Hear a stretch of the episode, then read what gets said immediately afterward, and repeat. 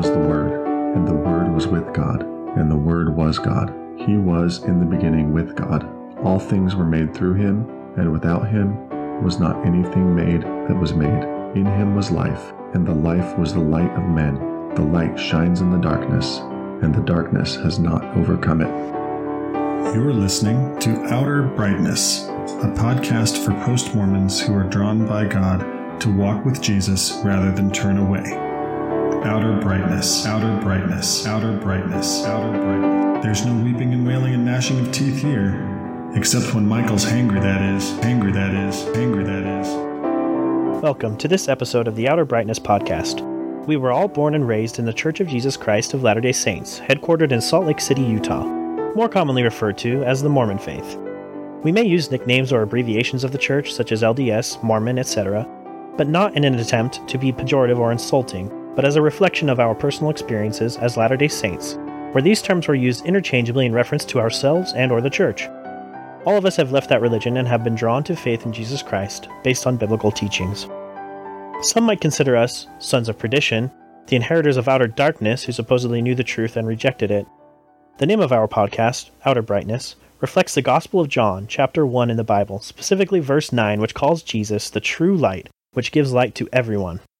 We have found life beyond Mormonism to be brighter than we were told it would be, and the light we have is not our own. It comes to us from without, thus, outer brightness. Making the transition from Mormonism to broader Christianity can be exciting, scary, confusing, challenging, and ultimately life giving. Our aim here is to share our journeys of faith and what God has done in our lives in drawing us to His Son. We'll have conversations about all aspects of that transition the fears, challenges, new beliefs, surprises, and joys. We're glad you found us, and we hope you'll stick around. I'm Matthew, the nuclear Calvinist.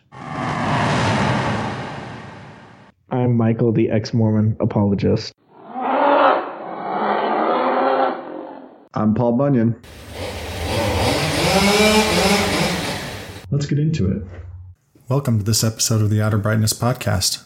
This week we have a special guest, or should I say, Matthew and I were special guests on another podcast.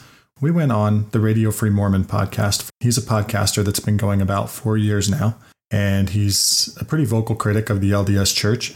Uh, but he was once a ardent defender of the LDS Church. We went on his podcast to discuss an article that he published in the Journal of Book of Mormon Studies back in the 1990s on born again experiences in the Book of Mormon. He recently did a podcast that summarized that article uh, on his show, and we heard it and thought it would be a good idea to reach out to him to discuss that article a little bit further, take some of the ideas contained therein further. And so we reached out, and he was gracious enough to welcome us to his podcast. So this week, you get to hear us discuss with Radio Free Mormon his article, and he also puts some questions to us. We're calling this episode Behind Enemy Lines. That's a play on his tagline from his podcast, but it's also a bit of a play on how the conversation went. Uh, needless to say, it was fun and we enjoyed being on his podcast and discussing these topics with him. This episode, as well as the next episode, uh, will be special guest episodes. Next week, we'll have, for your listening pleasure, a conversation that the three of us had on our podcast with Jackson Washburn, a young, aspiring Mormon scholar. And he came on to discuss an article that he wrote on his blog related to grace in the Book of Mormon. Both of these conversations on born again experiences in the Book of Mormon and grace in the Book of Mormon are leading up to a series that we recorded on salvation with uh, regard to our Articles of Faith series. And so these two episodes are coming up, and then our episodes on What About Salvation. We hope you enjoy it all. Thanks, Fireflies. We got a couple of hours, and what I wanted to do was spend the first hour answering your questions. I want to give a brief introduction so people who haven't maybe don't know the background will know the background. Hopefully, it won't take me more than five minutes. Then we can get to the questions, and then I had some questions for you in the last hour to talk to you guys about your journey and why it is that you're here at this particular position in your lives. Yeah, that sounds perfect. Okay. All right. Well, oh, by the way, you can call me RFM or whatever you want, except for my real name. And assuming you know it. But uh, how should I refer to you? Paul first. Yeah, you can call me Paul. That's fine. Paul, okay. And Matt, Matthew, Matt, Brother Matt or Eklund? Matthews. You can call me uh, the nuclear Calvinist if you really want to. the what Calvinist? I don't even remember the history behind that. The like nuclear. I'm a nuclear engineering student, so you're working on your PhD. uh, correct. Yep. Wow, that sounds impressive. Uh, it sounds impressive, but then when you see my day to day, it's not that impressive. that seems to be the way it is with everything, really.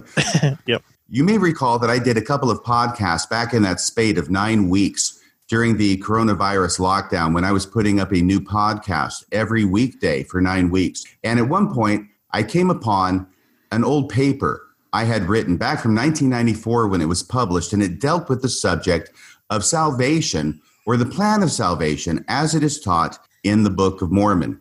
Briefly, the background on that was that, of course, I had been a member of the church since 1978 when I was baptized, and there's a very specific plan of salvation that has been taught in the church at least during the last five centuries or so. Excuse me, five centuries. No, I'm not quite that old. Five decades, five decades or so. And it's very much a works based plan of salvation with a little grace thrown in on the side for good measure, just to make up for those deficiencies that we have, even after we've done everything we can do and nevertheless fall short. There's a little grace there to cover up that bridge, make it good so we can go to heaven or the celestial kingdom, even to be with God and Jesus and our families forever. So this is the culture that I grow up in in the LDS church, but I'm also studying the Book of Mormon, which I'm told to do by the leaders of the church, and I read it frequently, and I'm trying to read it uh, attentively and really pay attention to what's being taught in there. And sometime around the late 1980s, it was that I began to realize that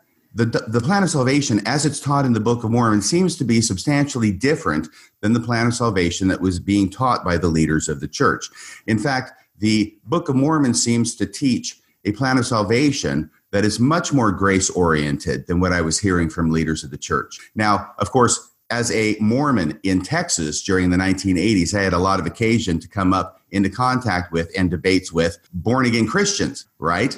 And of course, we're talking frequently about salvation by works versus salvation by grace. And there's a lot of argument about that in these circles. So it was quite a surprise to me to find out that the Book of Mormon seemed to be teaching a plan of salvation that really was much more in line with what the born Christians were teaching than it was with what I ostensibly believed, and certainly with what I was being taught by the leaders of the church. So I ended up writing a paper about it. I read through the Book of Mormon again with this idea in mind, and I picked up on a number of things and I wrote them down. And it actually got published, much to my chagrin and surprise, in the Journal of Book of Mormon Studies in 1994. And so that is the paper that I dug out of mothballs a few weeks ago, and I read it. Actually, I didn't read it. I read a synopsis of it uh, sort of a popularized version, one that hopefully wasn't so dry and boring as is sort of required by scholars to write scholarly papers to be written in scholarly journals. So I went over a version of it. I touched on a number of points, what I think are some of the main points in that paper. And then I had also written a subsequent paper, which was called uh, what was it called? It was, well, it was a subsequent paper dealing with the same issue, but going into additional questions that the first paper had raised but not answered. I think there were six questions that it raised, which I attempted to address once again from the text of the Book of Mormon. The whole idea is what is the Book of Mormon saying about this issue from the first page to the last and everything between? And I submitted that second paper to the Journal of Book of Mormon Studies, and they went, ant, eh, thumbs down. They didn't even really give me a, a reason, as I recall. It was just kind of a cold uh, rejection letter which I've certainly gotten used to getting cold rejection letters. But I was a little bit surprised because they had published the first version. They didn't give me a lot of explanation, but obviously they were not interested in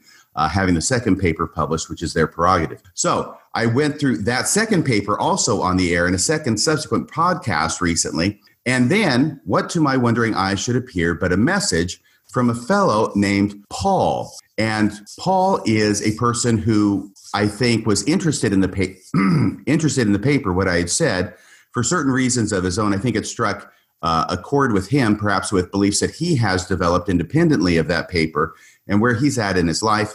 Paul reached out to me. We suggested that maybe we should do an interview about it, a podcast about it, because he had a number of questions he wanted to ask me. He's also submitted those questions to me. And not only Paul, Paul is not alone, he's not by himself. There are other people that he associates with uh, who are Mormons or post Mormons. We'll get into that as well but have a Mormon background and have also come to the same conclusion that the Book of Mormon talks about born again Christianity, and apparently they have adopted this to some degree or other in their own lives and in their own spiritual journey. So, first off, Paul is with us today. Paul, good morning. Good morning. How are you doing? I'm doing well. It's a good morning here in Northern Kentucky. Northern Kentucky. And also, Paul's here, and also Matt. And Matt is with us. And I think Matt is a friend of Paul's. Is that right, Matt? Well, friend is a very loose term. It's a very loose term.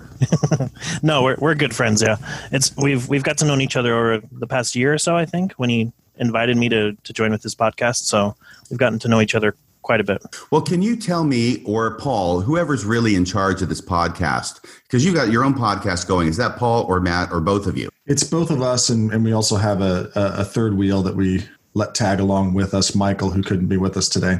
Um, yeah, yeah, that's my fault. I got I, I apologize, but go ahead. Yeah, so our, our, podcast is the Outer Brightness podcast. We launched it uh, at the beginning of April 2020. Uh, so kind of just when you were in the middle of doing your your whole nine week uh, stint, which I, I got to say that was just amazing to pu- to publish a podcast every day. Um, I don't know how you did it, but I don't either, actually, in retrospect. It was quite exhausting, but but thank you. And so you actually started your own podcast in April. Then coincidentally, uh, I end up doing my two podcasts about my my papers that I had published now over 25 years ago for crying out loud. And then that caught your attention, correct? Correct. Yeah, I, I was listening to your podcast, and actually, um, when I reached out to you through Bill Reel, I I uh, I had mentioned that I'd been listening to his Mormon discussion podcast since its inception. And, and as I went back through your episode archive, I realized I've been listening to you for a long time as well. You know, so your voice has been in my ears while I've been mowing lawn or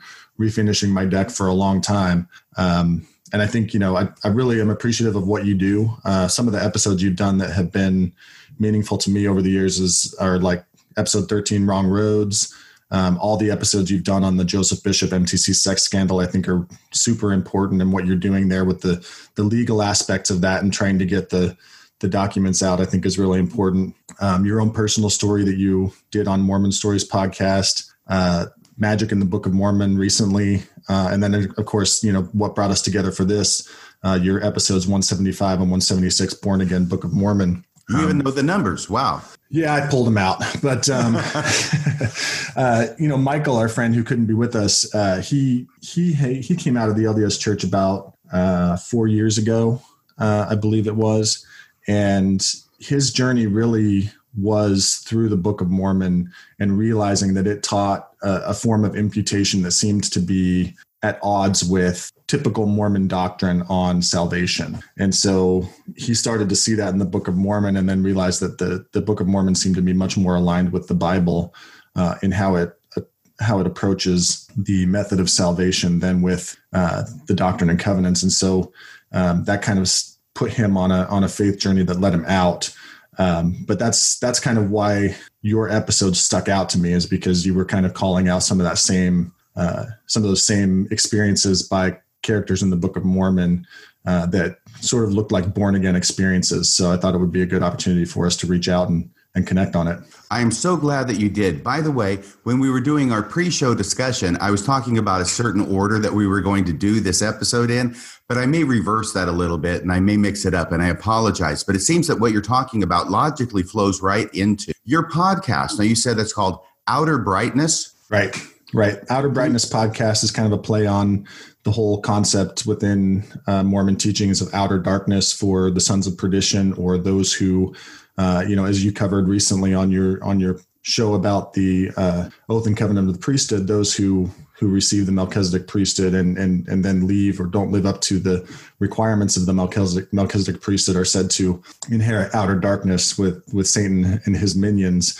And so we, we're kind of playing on that, uh, bringing in the first chapter of the Gospel of John, where Jesus is said to be the light that lights all men. And so we're outside of Mormonism, um, and outer brightness is is is much. There's much more light here than we were told there would be.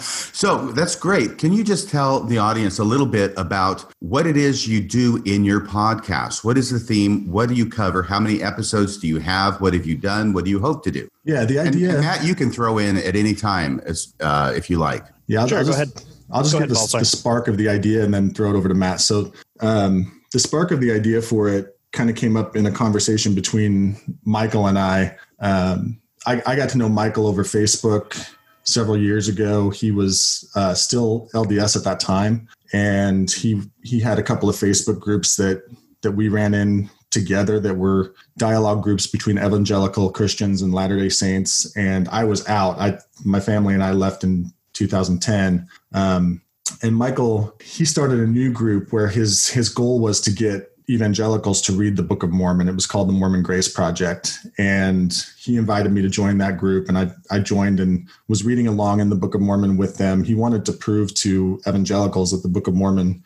taught grace.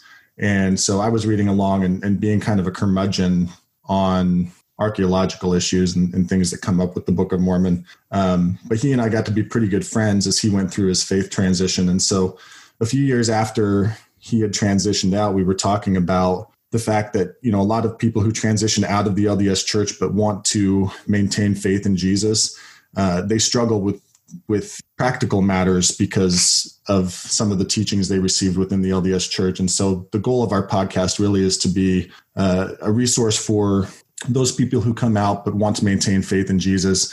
Um, talk about some of the practical issues that come up, worship, you know, how worship can be different uh, in a in a Christian church versus Latter Day Saint tradition, and, and and various topics like that.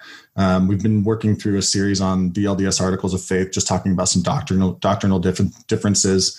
Um, but that's kind of the the impetus for the podcast. Well, it sounds fascinating. How many episodes do you have up? I know you just started in April. Yeah, we've got. I think it's. I think we just put up our sixth, and uh, we've recorded eleven. So um, we got 26 or something like that planned. So we're just, uh, you know, we've got we've got our plans in place. We're just recording every couple of weeks, and um, probably going to move to a weekly release schedule here uh, in a month or so. All right, that's great. I encourage all my listeners to go over and give Outer Brightness a listen. Hey, can I tell you a personal story? Back in the early, without waiting for you to say yes or no, I'll go ahead. Back in the early 1990s, uh, when I was involved in this research and the publication of this paper, I was very excited about it. And I was aware that what I was doing is uh, somewhat contradicting the leaders of the church. Now, in the published paper, of course, there's no saying, "Oh, this is what the leaders say" versus what this is. This is what the Book of Mormon says, right? I tried to avoid that completely. That would not have sold in the Journal of Book of Mormon Studies. Instead, I just tried to do a positive um, analysis of what the Book of Mormon teaches on the subject, without even talking about what church leaders say about the subject, you'll see that there's absolutely no church leaders quoted, cited, or even footnoted in that paper. The closest it gets is to a quote from C.S. Lewis, which I know you'll want to get into here uh, presently. But I was actually in the early 1990s, I gave a fireside on this subject over at a friend's house. And the friend's house, uh, the friend was named Rex, and he's a good friend, very open, very interested in this. And there were actually quite a number of members of the church who came to this fireside at his house. And I began talking about this subject and how the Book of Mormon apparently teaches salvation by grace. It teaches a lot of things that are different from what the current church teaches, but I wasn't going there, okay? I was saying the first part without the second part, because once again, I'm trying to be careful of my audience and uh, just talk about what the Book of Mormon says. And I remember at one point, about halfway through this fireside, I'm standing in front of the audience. They're sitting in the big living room. And this lady, the sister who's there with her husband, stops me and says, Why are you teaching this? This is contrary to what the church teaches. You shouldn't be teaching this. And she was quite emotional about it. She seemed upset about it. And honestly, it brought me up short. I'm standing there looking like a deer caught in the headlights. And thankfully, my friend Rex jumped into the breach, right?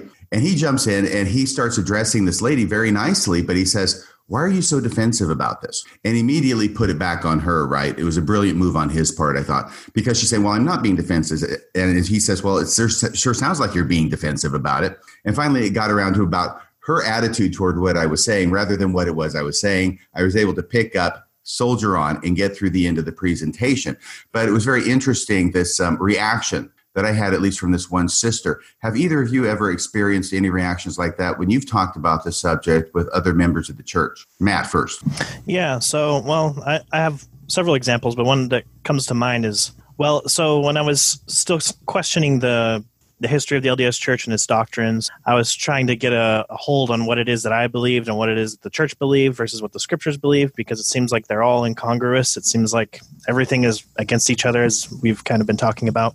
And I was actually engaged to be married at the time when I when I moved out here to New York to start my doctoral studies, and so we had we had been kind of progressing t- and looking forward towards marriage, and then but as I started to dive dive more deeply into the LDS Church and its history, I was hoping that it would just be a faith, you know, a faith crisis where I would come out of it stronger with my testimony. But it seems like the more I read and the more I learned, the the, the deeper my crisis went. And so I tried to share some of these things with my fiance at the, the time. You know, I said, "Well, what do you think about this? It says in the Book of Mormon. I'm not quite sure that's what we believe. Or what do you think about this historical event? Like, I don't really understand this. Could you know? I, I would try to share things, tiny things with her, but the shields would immediately go up and I, I couldn't really get anywhere. And I and I realized it started to become more obvious to me that I wasn't uh, the direction I was going was away from the church and it would have to end that relationship which eventually it did. So it was a very difficult situation but it's it's just really hard to to share what you've learned because you get I had such an excitement for learning about the history of the church on one hand where I was like wow there's all these things I haven't learned before and they don't teach us. But on the other hand I knew that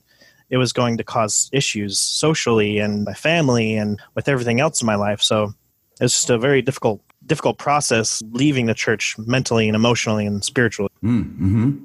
How about you, Paul? Oh yeah, for sure. Uh, you know, 2009 timeframe when I was kind of on my way out of the LDS church, I had kind of come in contact with some some writings by say Robert Millet or Stephen Robinson that kind of touch on the the Mormon teachings on grace and and started to have a view of uh, that was quite different as as as you've kind of explained and Matt has kind of explained as well that it's quite different from what the LDS leaders teach. And then after I came out of the LDS church and started to really kind of understand grace as the Bible teaches it, uh, it was it was freeing for me in so many ways, and I wanted to share that with friends and family who were LDS.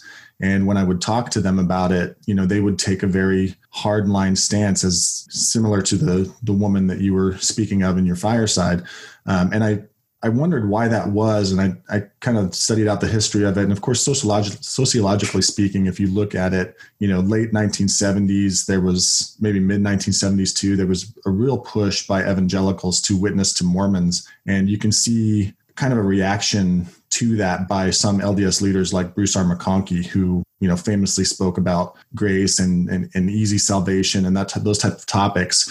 And so I think Latter Day Saints over the last 50 years or so have a, a, a strong reaction to this idea that that one could be saved by grace apart from works and so it's it's an interesting interesting topic to delve into well let me tell you something that that raises in my mind uh, first off I understand then from what you're saying, correct me if I've got this wrong, that Paul, Matt, and also Michael, who can't be with us, by the way, when I said it was my fault, it's because of the time that I am available to do this and he was not available to do it. And I'm sorry, and I apologize to that.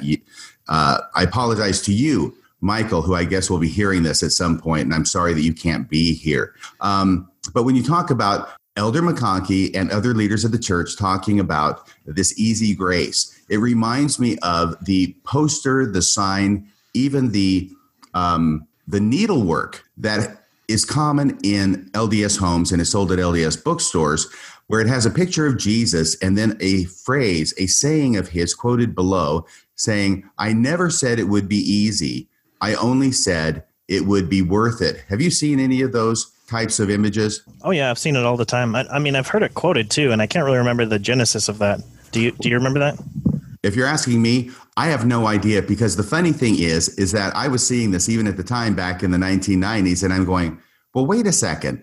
Jesus saying, I never said it would be easy. I only said it would be worth it. Actually, Jesus said multiple times that it is easy. He never said the opposite. He never said it's hard. He always said it's easy. And so I thought that was funny that in LDS popular culture, they are representing Jesus as saying something that's actually completely contradicted by what he actually says in the scriptures. Exactly. Yeah, I was going to say, I don't think he ever said that. Never. Never once. It's always easy. It's always the easiness of the way. Uh, it's just as, and the Book of Mormon repeats that same refrain, which I quoted in my talk a few times, likening uh, belief in Jesus to uh, the Israelites in the book of Numbers and the story about the, the brass serpent up on the pole. And all they had to do was look to be saved. And the Book of Mormon riffs on that and says it's just as easy to be saved. All you have to do is look and cast your eyes upon Jesus. It's easy. It's always talked about as being easy. It's never talked about as being difficult, at least not in the Mormon scripture. So that's where I leave it to you. Go ahead. Did you have any other comments about that, Matt or Paul? Matt, did you want to take something? Mm, no, I think I had a thought, but it's fleeting. That's that's how my brain works. So go ahead, Paul, if you have anything. that's why I have paper in front of me and a pen handy to write things down. yeah, no, I, I think that it's it's definitely interesting to kind of dig into why that would be within within LDS teachings um, I think back to you know my my having been raised in the in the LDS church. I was I was raised in Utah, um, part of the time near uh, Salt Lake City, and then uh, the majority of my adolescence uh, in West Jordan, which is a suburb of Salt Lake City. And during the you know 80s and 90s, when I was being raised LDS, the church was growing leaps and bounds in terms of membership. There was a lot of growth in in South America, Central and South America especially, and there was kind of this view within the LDS Church that that growth was proof that the restoration uh, was true. And at the same time, within within America, there was pressure from evangelicals who were witnessing to Mormons. I remember when I was getting ready to leave on my mission in 1997, the Southern Baptist Convention held their yearly conference in Salt Lake City, and they mm-hmm. went door to door in Salt Lake City doing what Mormon missionaries do when they proselytize uh, those not of the LDS faith.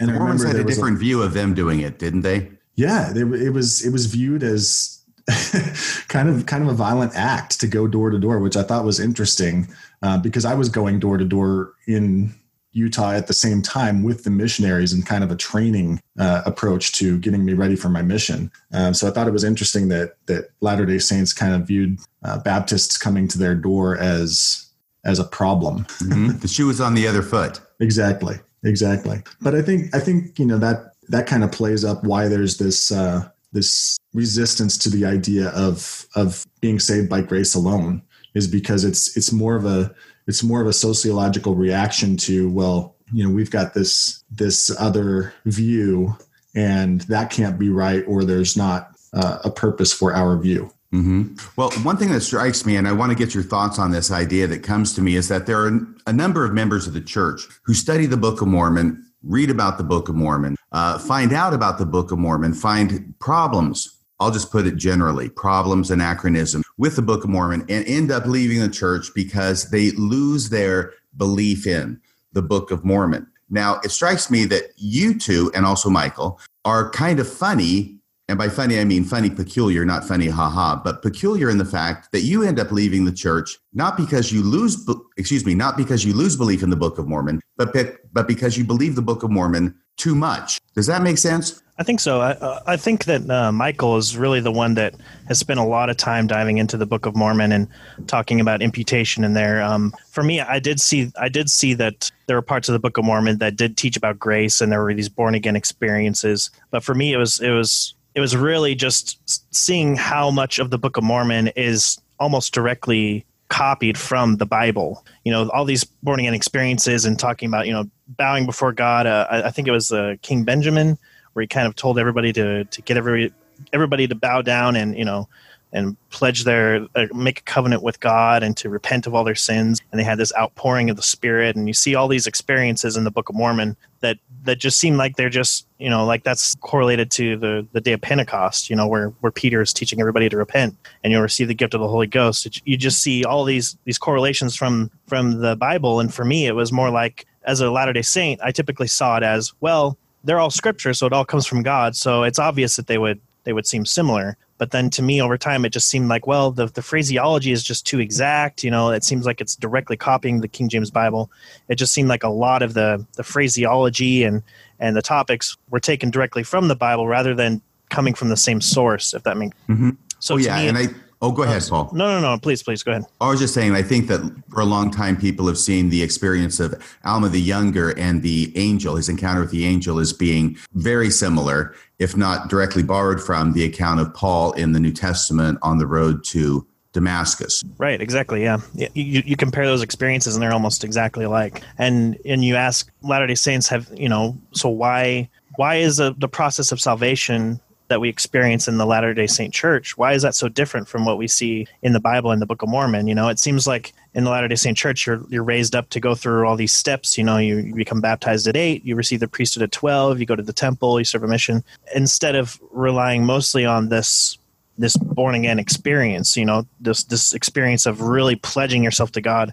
And there are many Latter Day Saints that do, you know, that do claim to have this experience, but then it always goes back to works. It always goes back to covenants and, and ordinances, and and that's what we really need, rather than having this direct connection with with Christ. Yeah. Can I ask you something? I know there's three of you that we've talked about. Two of you are on the line, Matt and Paul, and there's Michael who's not here. But other than you three, how many are there of you? Do you know that you're aware of, obviously, how many Mormons are there who end up going from Mormonism to a born again type of Christianity through their study of the Book of Mormon? Do you have any idea? I don't know about directly through the study of the Book of Mormon, but there's there's more ex-Mormon evangelicals than I expected when I was leaving. How many did you expect? I expected few because there's there's generally a, a position of animosity between the two groups. Mm-hmm. And so I didn't expect that a lot of a lot of people would want to, and, and, it is a pretty common approach that people who leave the LDS church take. I still listen to Mormon stories and, and kind of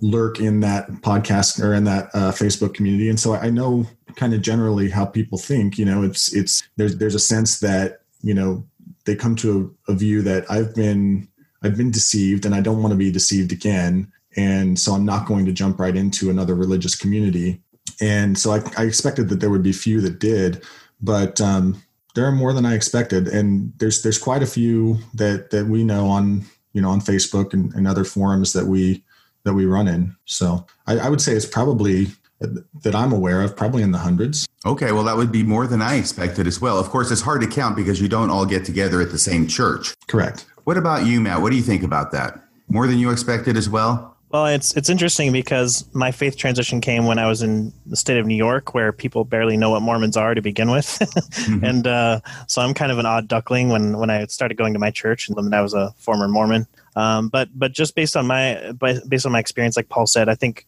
you do see quite a lot. There is a strong ex-Mormon Christian community online, you know, on on Facebook, but I think I think there's a much much larger community of of Mormons that or Latter day Saints that leave the church and then they go to no religion at all or atheism. Um, I used to go to the to the ex Mormon subreddit a lot, but then I just saw that there are a lot of there's a lot of negativity there and there wasn't a lot of spirituality going on so i didn't spend a lot more time there.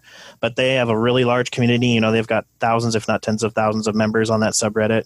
Um, yeah so so i think there is there is a community out there of of former Latter Day Saints who become evangelical, but they're they're they're honestly larger, like Paul said, than I than I expected. But at the same time, they're really not large in the grand. There's not a huge, you know, leaving from the church into into evangelical Christianity, unfortunately. So that's kind of that's kind of what we wanted to hopefully address with our podcast is since we've gone through the process of formally resigning from the church leaving the church and finding our way into different aspects of, of denominational christianity historical Christianity to kind of help and and give people confidence or give people you know a little bit of insight as to what that process looks like. Hmm. Okay, so let me ask you this question. All right, uh, first off, before I forget. If any of my listeners are interested in the subject, want to pursue it further, may have similar inclinations, how do they get a hold of you? Yeah, we have a group on Facebook called Outer Brightness where they can join and discuss the podcast episodes, ask questions. Um, we'll often, you know,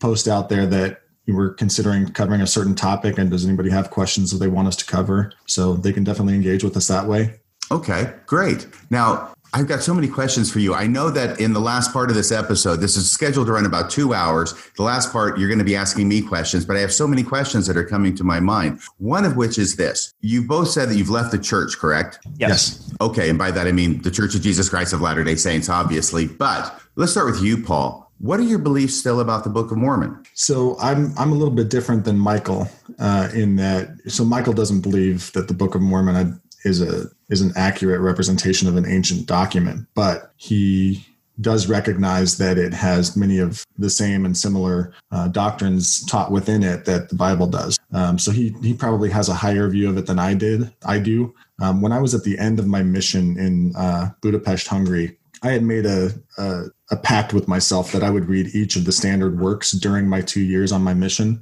And so, as I was coming to the end, I was reading through the New Testament and started to see, as you alluded to earlier, RFM, the similarity between Alma the Younger and Paul the Apostle. And that started to bug me a little bit. And I would kind of during my morning study uh, before we would go out for the day to proselytize, I would sit on my bed and kind of think about some of the issues that and questions that I had with regards to, you know, where exactly in the Americas did the Book of Mormon take place? Uh, why is there so much similarity between characters within the Book of Mormon and characters within uh, and people, you know, that are spoken of in the Bible? And I would sit there and daydream about becoming an archaeologist. I was I wanted to go home and go to BYU and and become an archaeologist and go to Central and South America and find the the the hard evidence that would prove that that the Book of Mormon was an ancient record, um, because I, I believed it was. I didn't have any reason not to believe that. It's what I would was brought up believing. And when I got home, I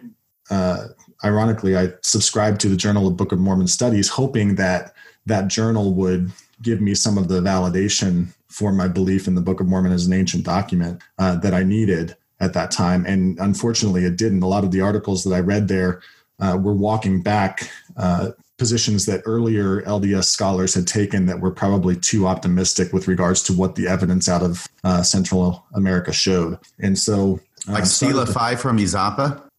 yes, exactly. That was one. You know what. I'm talking about. I do. Yeah. the yep. Book of Life stone. Exactly. The Tree of Life stone. Right. Yep. I sat outside uh, my workplace one day on my lunch break reading that article, and uh, everything just like I was like, man, this is this is awful. Everything's just falling away from me, and I was just months off of my mission. Um, but I stayed in for a long time. You know, I ended up marrying uh, uh, my wife Angela. Uh, we met online. She lived out here in the Cincinnati area, and she had just uh, converted to the LDS faith. So. Um, you know, moved out here. We got married, started raising our children within the LDS faith, and um, you know, I became sort of like a, a more of like a liberal Mormon. I, I, read a lot of Eugene England and Dialogue and Sunstone, and um, you know, took took sort of a uh, okay. So the Book of Mormon isn't uh, his, a historical record. It's it's a it's a 19th century production, um, but it's still useful, right? It's it's the means by which I, I felt like it was the means by which I had been converted to Christ, and so I held that position for a long time. Um, but it, it, got to the point where uh, I just started feeling that that wasn't enough. Um, if the Book of Mormon wasn't what it claimed to be, then it couldn't be the foundation for my faith. And then I read, read, read Rough Stone Rolling, and other things started to crumble. Um, and eventually, you know, in 2010, uh, left with my family. Well, let me ask. So I'm understanding you to say that in answer to the original question, basically, you don't believe the Book of Mormon is true or historical anymore, although you thinks a lot of the doctrines in it are true. Correct. Okay. How about you, Matt? What's your position on the Book of Mormon now? Yeah, that's. I think a lot of what Paul explained is resonates with my experience. Also, I tried to separate the historicity of the Book of Mormon from the spirituality of the Book of Mormon. Um, one I bought two books from Herald House, which is the bookstore from Community of Christ, when I was kind of in my trying to figure things out. And one book was interesting. It's it's called Millions Call It Scripture, and it's a book talking about how they took a very liberal Mormon view of what the Book of Mormon is. And it's well, you know, every every religious group on earth has their own book of Scripture. This is our book. Some people take it to be historical, some people don't, and they they glean spiritual truths from it, which all point to you know which which all can be compatible with other spiritual truths from other books of scripture. And it took a very took a very liberal view of what how to how to interpret what the book of mormon is. And then the other book that that they had and i can't remember the name of it but is basically witnesses of early latter day saints uh, and their views on the book of mormon. And they all spoke of it as being a record from native americans that was buried in the soil and it was actually dug up and translated directly. And so it was a very traditional latter day saint view. And so it was just interesting that you could buy two completely opposite books on the spectrum of what the Book of Mormon is from the same bookstore from the Community of Christ. And, and, from what I understand, they have a very wide spectrum of views. So that was kind of the, the way I was headed. But as Paul was explaining, I kind of went down the same path where, where once I really understood uh, sola fide, justification by faith alone, and it really, and, and God really placed it in my heart and mind and really made me understand it, um, I really just realized that if, if that's true, which it is from scripture, then everything that Joseph Smith claimed to be and, and all the products of his supposed prophecy and his, his role as prophet, that they could not have come from God because while the Book of Mormon does teach a lot of things that are that are compatible with the Bible, including you know salvation by grace and things like that. But the the rest of his fruits, like the Doctrine and Covenants, where we see the evolution of his doctrine, the becoming a God and, and eternal life and pro- eternal progression, all these doctrines. Since those were just so far off from what I was reading in the Book of Mormon and the Bible, I just I just couldn't accept the Book of Mormon as scripture anymore. So yeah, so I I I I've, I first I first rejected the idea that it was a historical document, but then now I kind of see it as a document where it was heavily influenced by the Bible and, and, other things that were going on in Joseph Smith's life. And I, I'm I don't pretend to know who if it was him alone that that uh, wrote the book. I don't know, but um, but I, I, see it as a document that's in, that's that takes content from other books, uh, including the the majority of it from the Bible, and and so there's truths in it, but I don't think it is what it claims to be, as Paul had explained much better than I did. Okay, so Matt, you've touched on this, and I'm going to ask you this question now, Matt. And Then I'm going to ask the same question to Paul. Okay, which is this you were formerly Mormons. You've now gone to a place where you consider yourself to be born again Christians or evangelical Christians. Am I using the correct terms here? Yeah, sure. Either are fine. Okay. Matt, can you tell us about your born again experience? Sure. Um, so I will try to be brief. Um, basically, when I was going through my faith transition and trying to sort out all these all this doctrine, all this history, and it felt like what I'd been taught in church was not the same as what I'd read in history, and all these things that were in my mind, it slowly kind of put me into the dark hole, depression. And um, so I just felt like I was slowly coming down into this pit of despair and I didn't really know where to go and the walls were closing in around me. And so I got to a point where where a lot of post Mormons or post Latter day Saints will describe as their shelf breaking. You know, when you when you read something that doesn't make sense to you, that you can't fit into your worldview, you just put it on the shelf and don't worry about it until it gets to a point where the shelf is so loaded with with things you can't understand that the shelf just completely collapses. Mm-hmm. So I can remember when I when I had that shelf collapse experience, and you know, I shut off my phone for a few days, and I just just went into a deep depression. Just didn't talk to anybody for at least two days, and then um, so but then i kind of tried to pick the pieces up after that. I tried to i tried to say well you know maybe i can make it just a, the book of mormon a spiritual book. Maybe i can make this work. You know i tried to try to pick up the pieces myself and make it work in my life somehow. But then it, it got to a point where you know i was still depressed. I didn't know what to do. So i just i just remember one night just being completely in despair. I just i just felt like i had no hope. And i i just remember being pulled down to my knees and i just prayed to God. I said, God, you know, I've, I've read about the Trinity. I've read about, you know, LDS doctrine. I, I don't really know exactly what I believe right now, but I'm trusting in you, God, and I just want to put all my trust in Christ to save me. And I just cried out to God to please save me. And and all that all that pain and all that anger and all that confusion and, and sadness, it just completely was just swept away from me when I just put all my trust in Christ to save me. And um, just I've, for three days after, I felt like I was just floating on cloud nine. You know, like I just never been happy like that I, for such a long time. And I knew that it had to come from God. I knew it wasn't just something in myself where I just self actualized and changed my state of mind or something.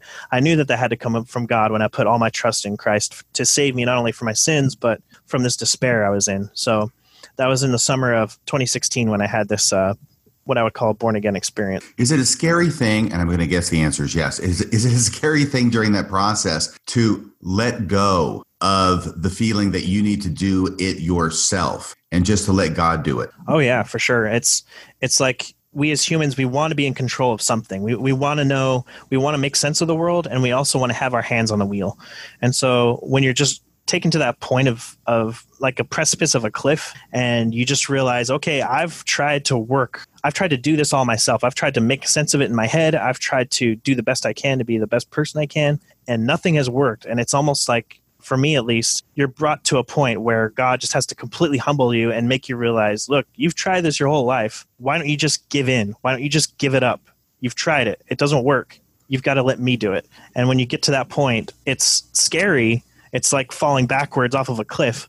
But then once you do it and you realize that the Lord grabs you, it's the most peaceful experience that I've ever had in my life. You know, you're using that metaphor about the cliff. It reminds me of how I felt when I actually went through this experience myself back in the early 1990s. So I'm in my early 30s at the time. Obviously, I'm in a different place now than I was then, but I can still remember it now vividly, which is that the idea that the image I had was that here I'm trying to obey all the commandments of the LDS church and to merit salvation and ultimately exaltation. Could not do it, could not do it, could not do it. And I was really trying.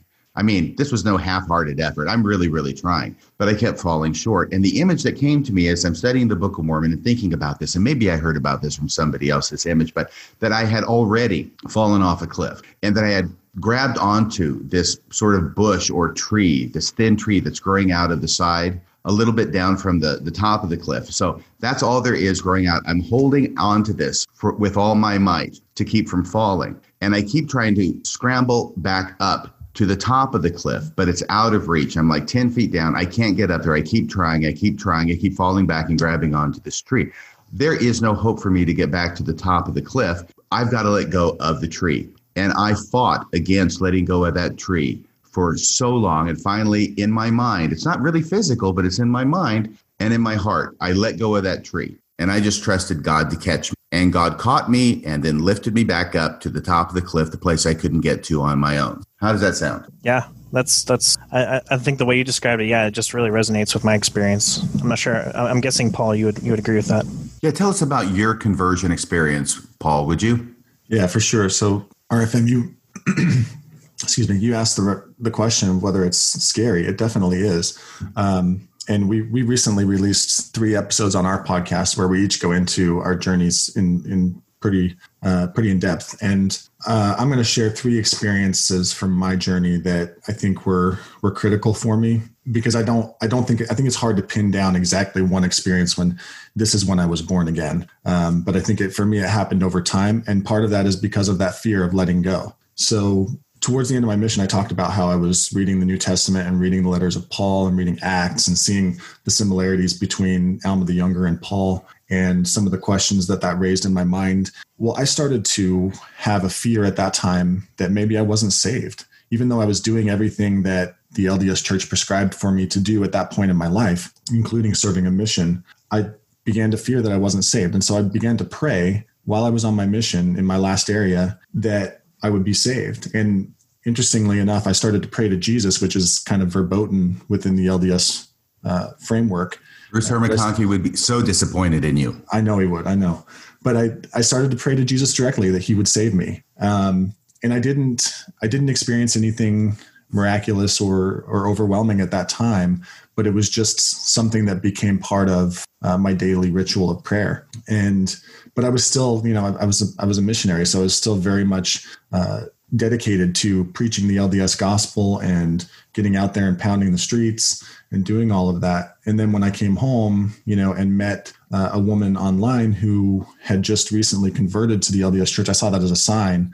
Well, you know, God prepared her for me, and you know, so next step, uh, next rung on the ladder uh, is is marriage in the temple, and and then enduring enduring to the end. And so you know went through those steps um, but like you rfm i started to feel that i was never really never really living up to everything that was required of me um, i was always falling short and can i just jump in there i don't mean to interrupt but i am this is something every time I go to church. Every week I go to church. Every time I listen to people speak in church or give lessons, over and over and over again, I'm being told that I'm not good enough. I'm being told that I measure up, I'm told that no matter what I'm doing or how much I'm doing, there's still more that I need to be doing to be okay with God. Yeah, that's part of the culture. So I definitely get why it is that Mormons tend to feel that way because they keep being told that over and over. But go ahead, I interrupted. Go ahead, Paul. Sure, no problem. So, uh, probably around the 2004 timeframe, my wife and I had just gone through a miscarriage, and we were wrestling through the difficulties that that can raise for a relationship and the pain that comes with that, the grief that comes with that. And I was in a pretty pretty dark place at that time, and I went to one day take a nap in our bedroom uh, mid afternoon and closed the door because Angela was out in the other room with, with some of our children and they were playing and, and, and being kind of rambunctious. So I uh, closed the door so that I could rest, laid down, hadn't fallen asleep yet and heard uh, something that I had never heard before in my life, but it was it was a voice whisper my name, and it kind of was unsettling because it, I'd never experienced anything like that before. And I opened my eyes and thinking that maybe Angela had come in and maybe I had dozed off and she was trying to rouse me for some reason, but the door was still closed and I was the only one in the room.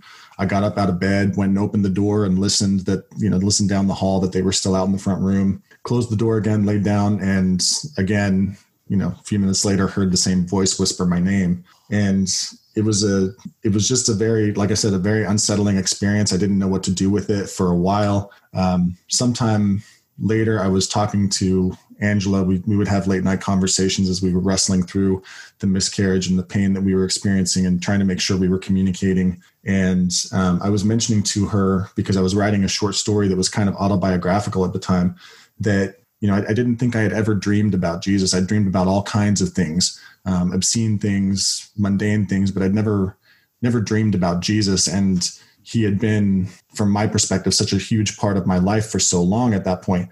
Why would I never have dreamed about him? Why would he never be a part of my uh, subconscious enough to to rise to the surface of the dream. Um, and then shortly thereafter, I did uh, I did dream uh, about Jesus. I was walking up a hill, which was similar to a hill I had I had stumbled upon while I was on my mission, where uh, I think it was a Catholic church, probably in Hungary, uh, on on uh, the Buda side of the Danube River, had out in this field where there was this hill. They had put up statues to the twelve apostles, and on the top there were three crosses and my companion had and I had stumbled upon that one day while we were out knocking doors. And in my dream, I was walking up a similar hill without the statues, but when I got to the top, um, saw Jesus on the cross, and then heard a voice tell me, "You're mine." And that that experience kind of stayed with me for a long time. Um, it, it, was kind of a, an affirmation for me. I think that uh, although I didn't feel like I was living up, um, Jesus had me, and and I was his. Um, but I still struggled for several years with with trying to live up to everything that was required of me, trying to fulfill my callings. I was in young men's presidencies, I was in elder quorum presidencies during those years, and then around the 2007 timeframe, I was going with the youth to the Louisville Temple, which is about an hour and a half drive from from where I live in northern Kentucky. And we rode down there and did baptisms for the dead one evening. And I was just feeling I, I, had been hoping that the temple would kind of pull me out of uh, kind of a feeling of, of, maybe depression that I was feeling, uh, kind of losing my faith in the LDS Church, and I was hoping that the temple would would kind of reinvigorate my my faith and my belief. And I didn't get any of that from from going through the, the motions of doing baptisms for the dead with the youth. And so when we were done, I dressed and went outside the temple and you know kind of walked around the temple grounds and sat on a on a bench outside that night. And it was a it was a cold uh, late spring night, and the stars were bright in the sky. And I kind of looked up and um, you know was just praying. You know why why don't I feel anything anymore? And it was it was an interesting experience. It's like the like the stars swirled and, and gave me a hug is how I've explained it other times. And um, I do it was it was it was an interesting experience because it it was the type of the type of thing that I needed, but it happened outside the temple and so it was it was a it was an experience that pushed me to realize I didn't need uh, all of the LDS trappings uh, to have communion with God. That I could have it without that. Would you consider that was your born again experience? I don't know. I would nail it down to, one experience, but those three experiences are, are are ones that I think were important in my journey. Okay. And the reason I ask that is because frequently when I've talked in the past with evangelical Christians, they will say, I will tell you the day and the hour and the minute that I was born again. Yeah, I think I think if you were trying to if I were to try to nail it down, it would be the dream where mm. where I was told you're mine. Because from then on, I had a feeling like it's grace. You know what I mean? I I I don't uh I, I felt comfortable in in the idea that I was saved, present tense, versus I was working to be saved, future tense. Um, but continuing to try to attend the LDS church pressured me to to try to hold on to that view of oh I need to try to be saved future tense. Um, but that that dream really yeah it was it was important. Okay well we're about halfway through this interview. Thank you both by the way for sharing that. I do have one more question to ask both of you okay? And I'm going to go to Matt. This is a tough one. Are you ready Matt? All right I'm ready. It's a yes or no question and then you can explain okay? Okay are Mormons going to hell? Oh man, that is tough. I wasn't expecting that. Boom, baby. no, if you if you qualified by saying are all Mormons going to hell, I would say no. Ah, but I did not so qualify it. man, okay. this is rough. So yeah, are Mormons going to hell? I'll still say no because, um, like I said, I, I, I personally think that the gospel is what saves. It's not it's not uh, allegiance to any kind of organization specifically, or um, or you know signing your name on a particular list. What's the person who saves us is Jesus. Jesus saves. So I believe that I was saved in 2016, and it wasn't until excuse me, it wasn't until 2017 that I actually resigned from the church. So for almost an entire year, I believe that I was saved, that I was redeemed, that I was in Christ, that that He had redeemed me from my sin. But I was still a Latter Day Saint, and I and I was still trying to figure things out. My doctrine, my my my understanding of Scripture, it was not quite figured out yet. And I think that's the case for many born again. Because I think when you're a baby Christian, you you don't really know you don't really know what to do or what to believe, or you're still trying to figure things out. And so I think that anybody, no matter what organization they're they're a part of, whether it's the Roman Catholic Church, whether they're Buddhist, whether they're Muslim. If you if you're trusting Christ, the the biblical Christ, if you're trusting in Christ alone to save you, I believe that you're. And what I, if you're what if you're your average Mormon who believes that uh, you're trusting in the prophetic mantle of the leaders and the priesthood of God to give you the ordinances of salvation? If you're yeah if you're trusting in that if you're trusting in them and in your ordinance to save you the, the lds gospel i think that you are on a path to hell certainly. It's a different gospel. When we when we look at the bible paul he was speaking of the judaizers. The judaizers were trying to introduce basically circumcision. They're trying to give circumcision to gentiles before they you're not going to go all galatians 1 on me are you? I mean uh, i mean essentially right? I mean it's it's, bas- it's basically what he was saying. He was saying that if you if you add this to the gospel, then you're cut off. You're you're accursed. And he warned twice. He said, if anyone who preaches another gospel, they are accursed, anathema, which is being cursed by God. So if you're if you're trusting in a in a false Christ, or if you're believing in a false gospel, um, and you have not repented from that, I don't I don't think you can you can you I don't think you should have confidence or comfort in trusting such a gospel because such a gospel cannot save. Okay, well, I've been putting you on the um, the hot seat. I'll ask Paul the same question, and I'll follow up with a question to uh, Paul about whether you believe in hell, as I understand traditionally evangelical Christians believe in it as a really, really hot place that really lasts a long time. Ooh, Your turn, wow. Paul. You're Are bringing, Mormon, you're bringing Mormons going to hell. I would say no. Um, I would I would qualify that in in a similar way to how Matthew did. Um, How about I- President Nelson? Let's just go to President Nelson. Let's make it interesting and up the ante, and then we'll get to me personally. But is President Nelson going to hell? I would say to that I don't know because But I, what do you I, believe based upon your your theology? I believe he's teaching a false gospel currently. Yes. Okay, do people like that go to heaven? no. Do they go to hell? Yes. No further question. I mean, I I believe I was see, born I, again I before. understand. I understand that both of you are probably thinking, well, you know, I don't know because they're still alive, right? And they could always change, or they could have maybe these feelings I don't know about, or maybe they're like I was back when I was in the church, but I was still born again and, and struggling with. But President Nelson dies today; he goes to hell. Is that correct, Paul? I still can't say because I don't, I don't know his heart, and only Oh, God come knows on! I think we all know his heart. he wears his heart on his sleeve. It's black and withered.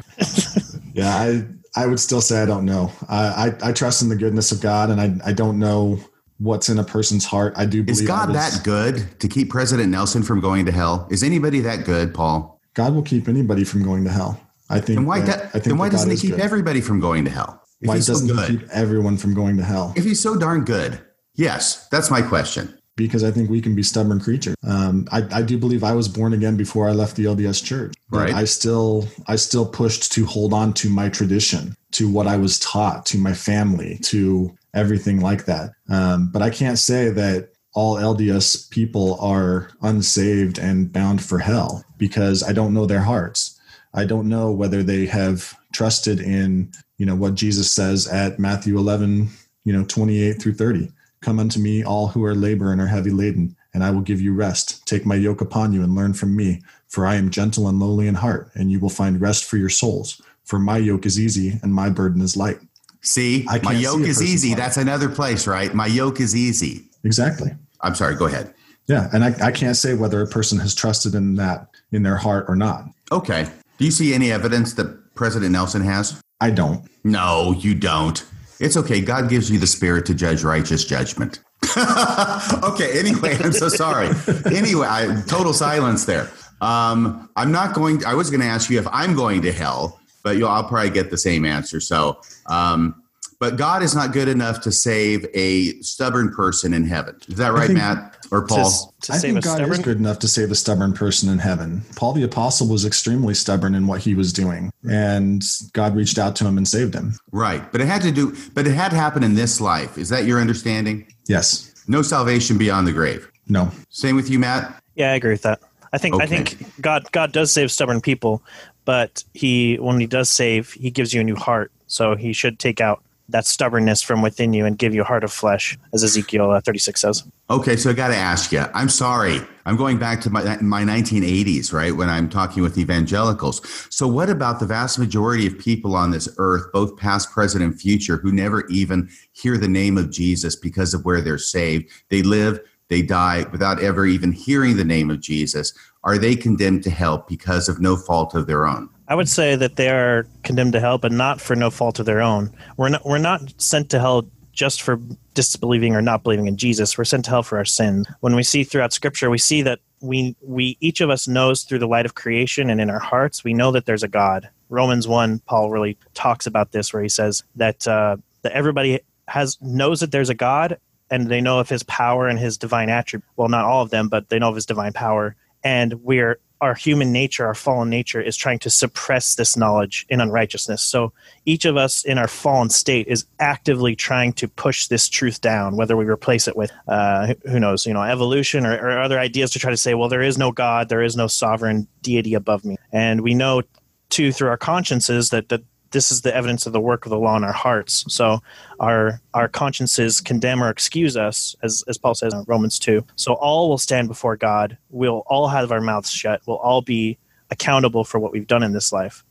And I, I'm a, I mean, I'm a Calvinist, so I believe that whatever God, whatever happens in time is part of God's plan. And whether you're a Calvinist or not, you know, going back through the ages, Christians had this view where God has a plan for everything. So yes, I, I do believe that if you die, I mean, if you do if you die nowadays and you're born in a place that doesn't hear the gospel doesn't know christ you don't trust in christ as your savior you're just as accountable well you, you are accountable for your sins as those who live in a country where christ has preached open so yes we go to hell for for our sins against a god that we know in, through nature through our hearts that he exists and that we sin so we we, we knowingly commit sin against him Right, I hear what you're saying, but let's get specific here. And I apologize for this. I know you guys didn't sign up for this, but nobody expects the Spanish Inquisition. Let's talk about specifically Socrates. Okay, let's talk about an individual, at least one that most people have heard of. Socrates, Greek guy, known to be kind of smart, lived around 600, I think, or 500 uh, BCE. So he's a guy, he never gets a chance to hear about Christianity just because of when he's born. God's in control of that, presumably, when he lives uh, does a lot of good, apparently, at least according to some people. Other people were not so thrilled with him. The men of Athens weren't happy about what, but he ends up dying, okay? And he is in such a situation, he never gets to hear the good news of the gospel of Jesus Christ. So he never gets the opportunity to accept Jesus as his personal savior and be saved. My understanding from both of you is that Socrates is in hell today. Matt, yes Paul, I don't know. And I'm, I'm gonna I'm gonna talk about the way that Paul addresses salvation in the in the Bible. Right? He uses as as an example of salvation by faith alone, Abraham, who comes prior to the law of Israel, the law of Moses, and you know is outside of that, but trusts in God. Right? Doesn't have a knowledge of um, a specific knowledge of Jesus Christ. Is promised that in his seed will all the earth be blessed, and the New Testament teaches that that seed is Jesus. But trusts in God that God will provide what God is promising to him. In that instance, uh, a, a, a, an heir, a son, and and that's counted to him as righteousness. So that trust is counted to him as righteousness. And Paul uses that as his main example uh, in Romans and, and elsewhere uh, for how one is is saved. It comes outside of the law of Moses. It comes outside of works. Um, and it comes in a relationship of trust with God. So I don't I don't know uh, how each individual uh, you know whether each individual has come to that place of trust in God in the true God, but uh, I'd, I'd say it's a possibility. Okay. Well, I won't belabor the point, but right now, uh, I understand that both of you gave a different answer to that. Um, and that's fine. That's fine. I think it's great that people have different opinions about different things based upon their own uh, points of view and their own understandings.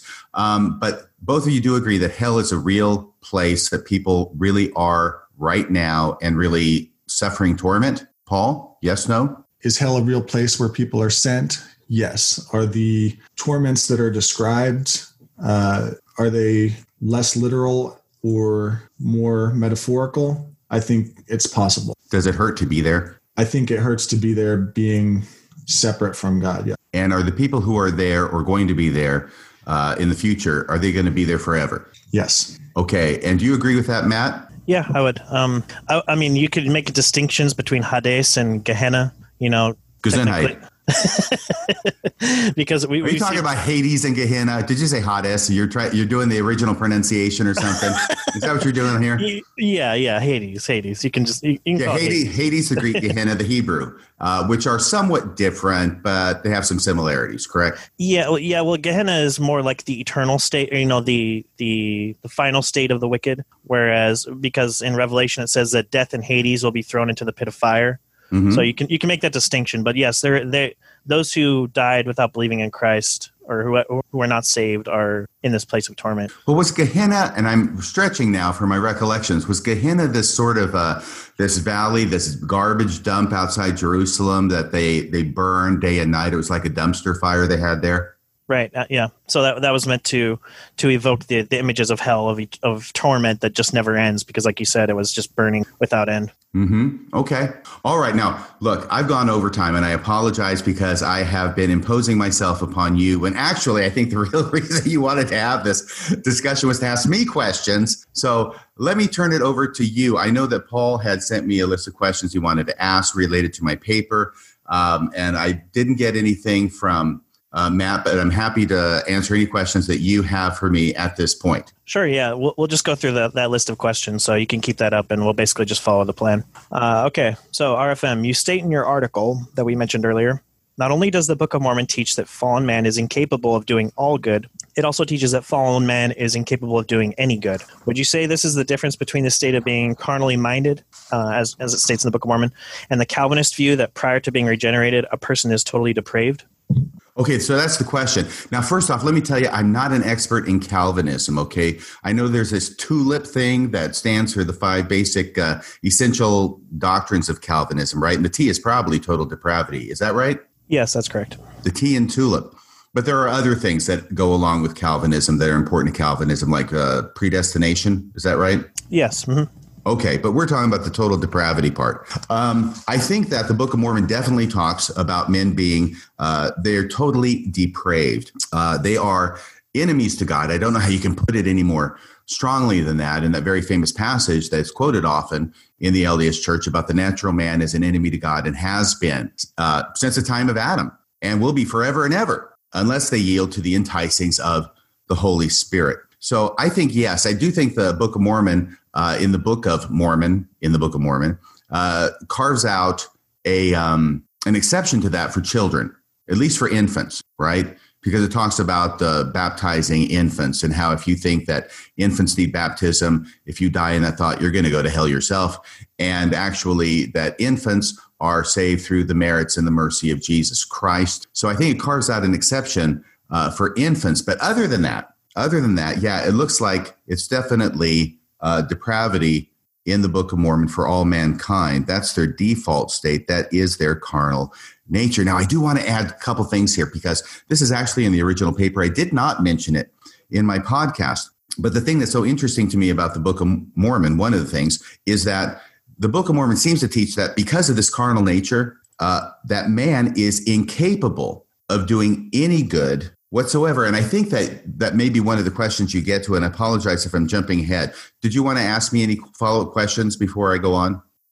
Uh, I didn't. Paul, is this okay? I mean, I, I don't. I think it's relevant to this question. Okay, because Ether chapter three verse two is explosive to me. It's amazing when I this uh, the scripture jumped off the the paper at me one day because I'm thinking about these kind of things, right? And this is what I'm looking at, and I'm reading the Book of Mormon with this in mind. And it actually says in Ether chapter three two that because of the fall, this is the quote: because of the fall, our natures have become evil continually. Okay. Now that's similar to the natural man as an enemy to God.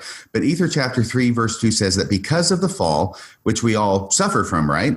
Our natures have become evil continually. Our natures are evil continually. And then in Moroni chapter 7, verse 10, okay? This is quoting Mormon, but it's in Moroni, right?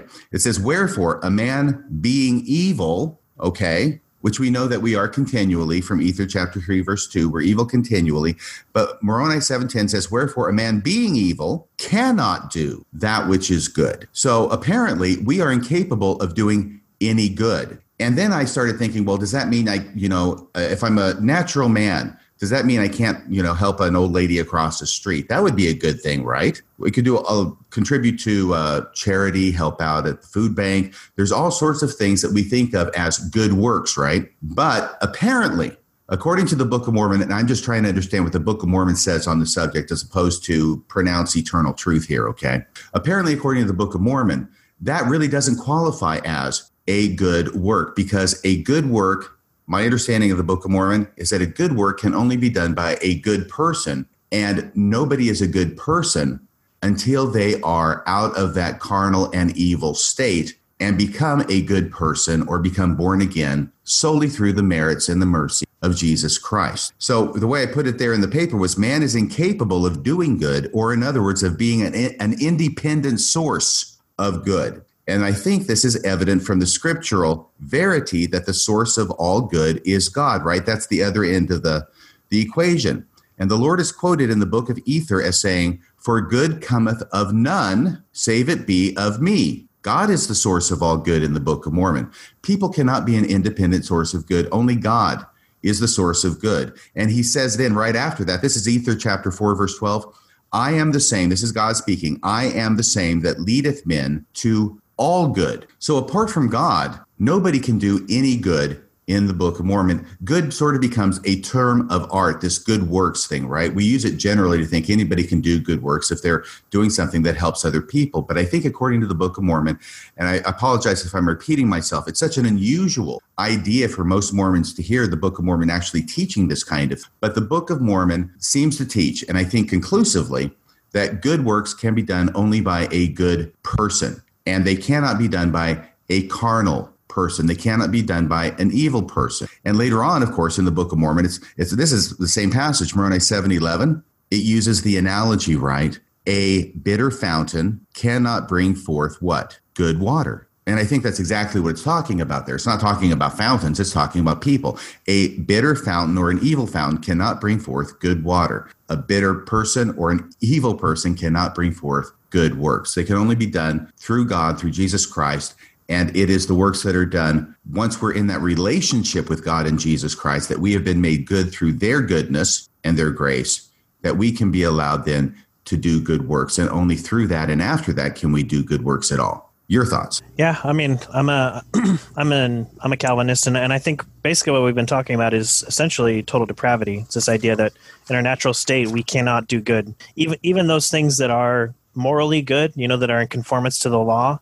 There's a passage in uh, Romans 14 where it says, "Whosoever has doubts is condemned if he eats." This is speaking of, you know, I don't want to get into that context, but basically the the moral right. The, the, foods the foods that are condemned under the Mosaic law, and if you think right, that right. that's a sin to uh, eat a food that is condemned under the, Mos- the law of Moses, like uh, uh, meat from animals that have been strangled with the blood in them, for example, mm, or right. anything that's prescribed in the book of uh, the book of Moses, excuse me, the law of Moses.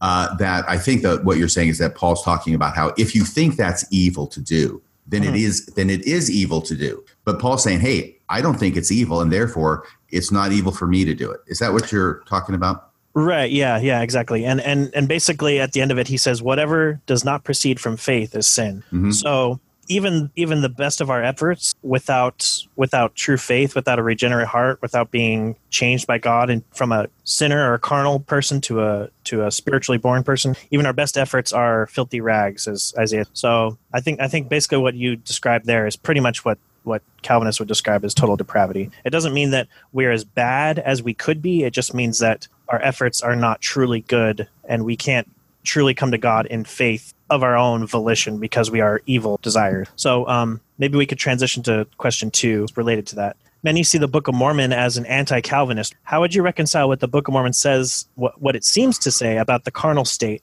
with LDS teachings on the war in heaven over agents and Mormonism's general opposition to Calvinism? Yeah, I think that uh, first off, we, we've got to distinguish the Book of Mormon from things that come later other books of scripture, other revelations received by Joseph Smith, certainly from what the church teaches today, right? Because I do agree there's an evolutionary process of building upon, there's an adding to that goes on over time. I do think the Book of Mormon itself is pretty. Uh, I think that once again, Book of Mormon does teach total depravity, though there is an exception there, which I don't know, but I don't think that Calvin would allow for for babies, right? I mean, everybody's totally depraved in Calvinism, right? Including little babies. Right, basically from conception, just because of the fall. So we're born fallen, right?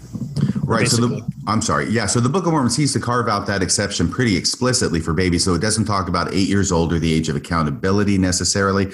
Well, it actually it does. It does talk about people who die without knowing the law and that they're saved in heaven. You know what I'm talking about? I don't have that scripture right in front of me. So they do seem to carve out an exception for that. That there is a um, a requirement of knowledge that you know about the law, you know about what it is you're supposed to do, uh, but you nevertheless don't do it anyway. So I don't think. So I'm going to have to say yes and no.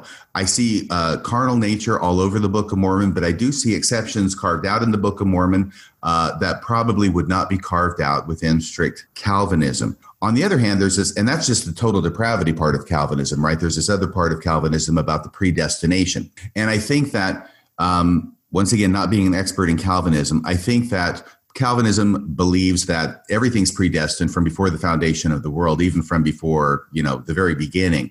The entire scenario, how everything plays out, has already been not just known to God, but planned by God, that He's totally in charge of everything. Do I have that right, uh, Matt? Uh, yes, mm-hmm. everything is part of his decree. Okay, so everything's part of his decree.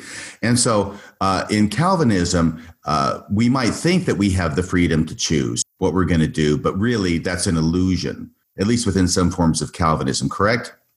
Yeah, that's more part of the hard determinist camp of Calvinists, and I would say that even kind of borders on hyper Calvinism. I think I think most Calvinists that aren't hyper Calvinists, they believe in uh, we believe in compatibilism. So we believe that that free will still works into God's plan. So it's that's why we're still responsible for our sin is because we still have the freedom to choose.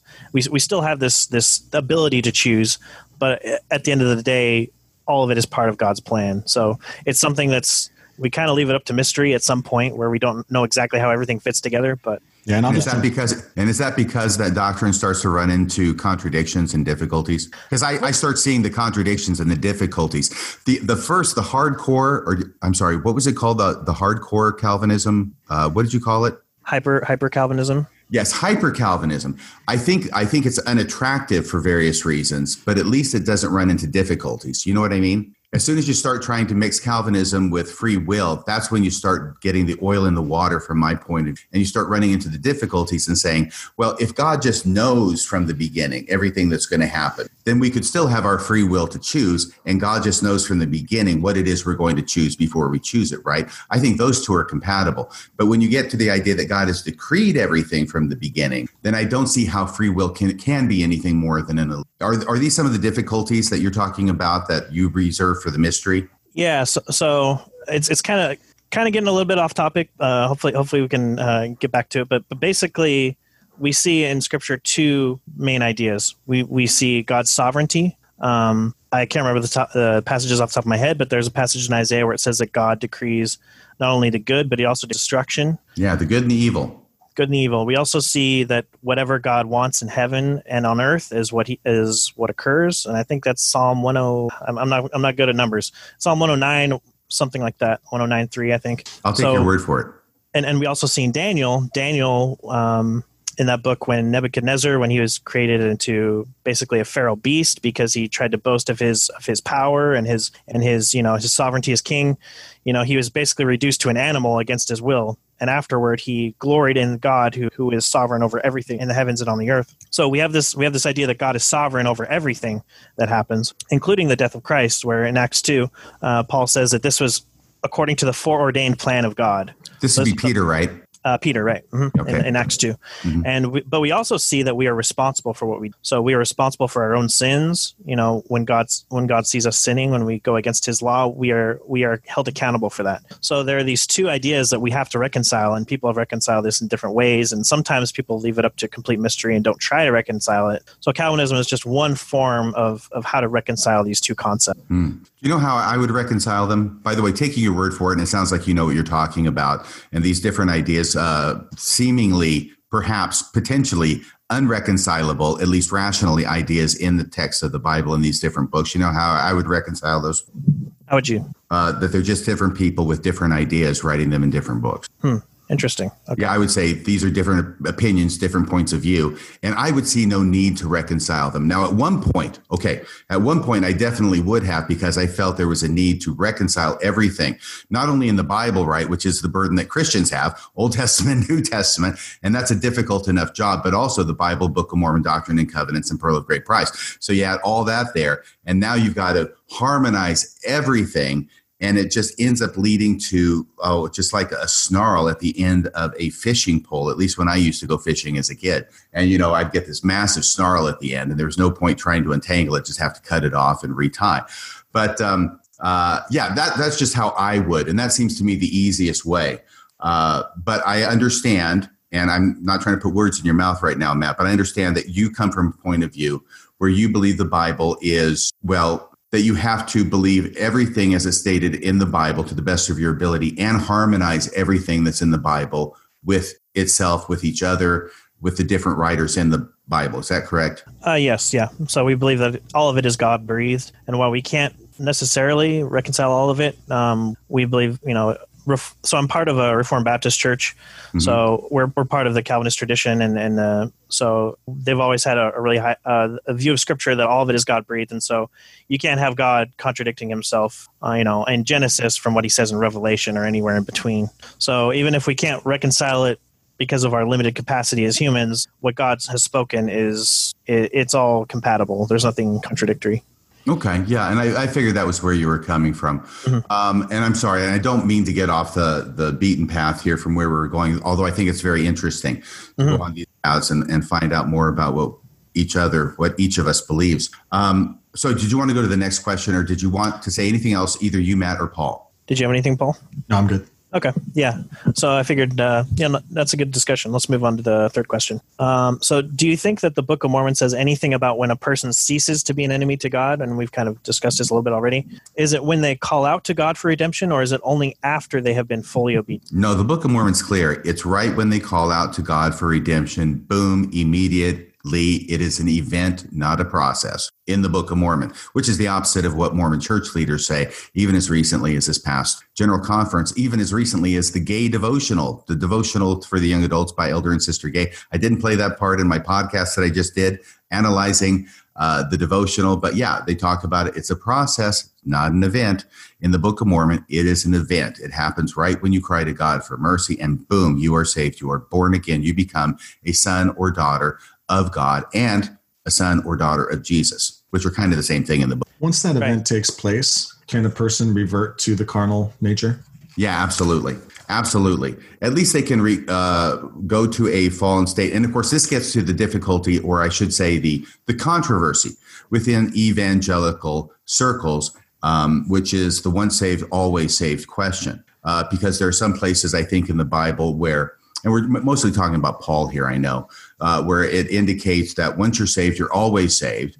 Because if you're saved by Jesus, right, then that means that you're saved through faith on his name, not through your good works, not through what you do. Therefore, the question becomes if you're saved through his grace and not through what you do, can you do anything after that that would cause you to fall from that state of grace? And my understanding is, is that there are two camps within the evangelical uh, line of thought, one of which says, no, you cannot do anything to fall. You did not get that far. You didn't get saved by your works, so you can't get you can't fall from grace by your works. And that would be the one saved, always saved camp.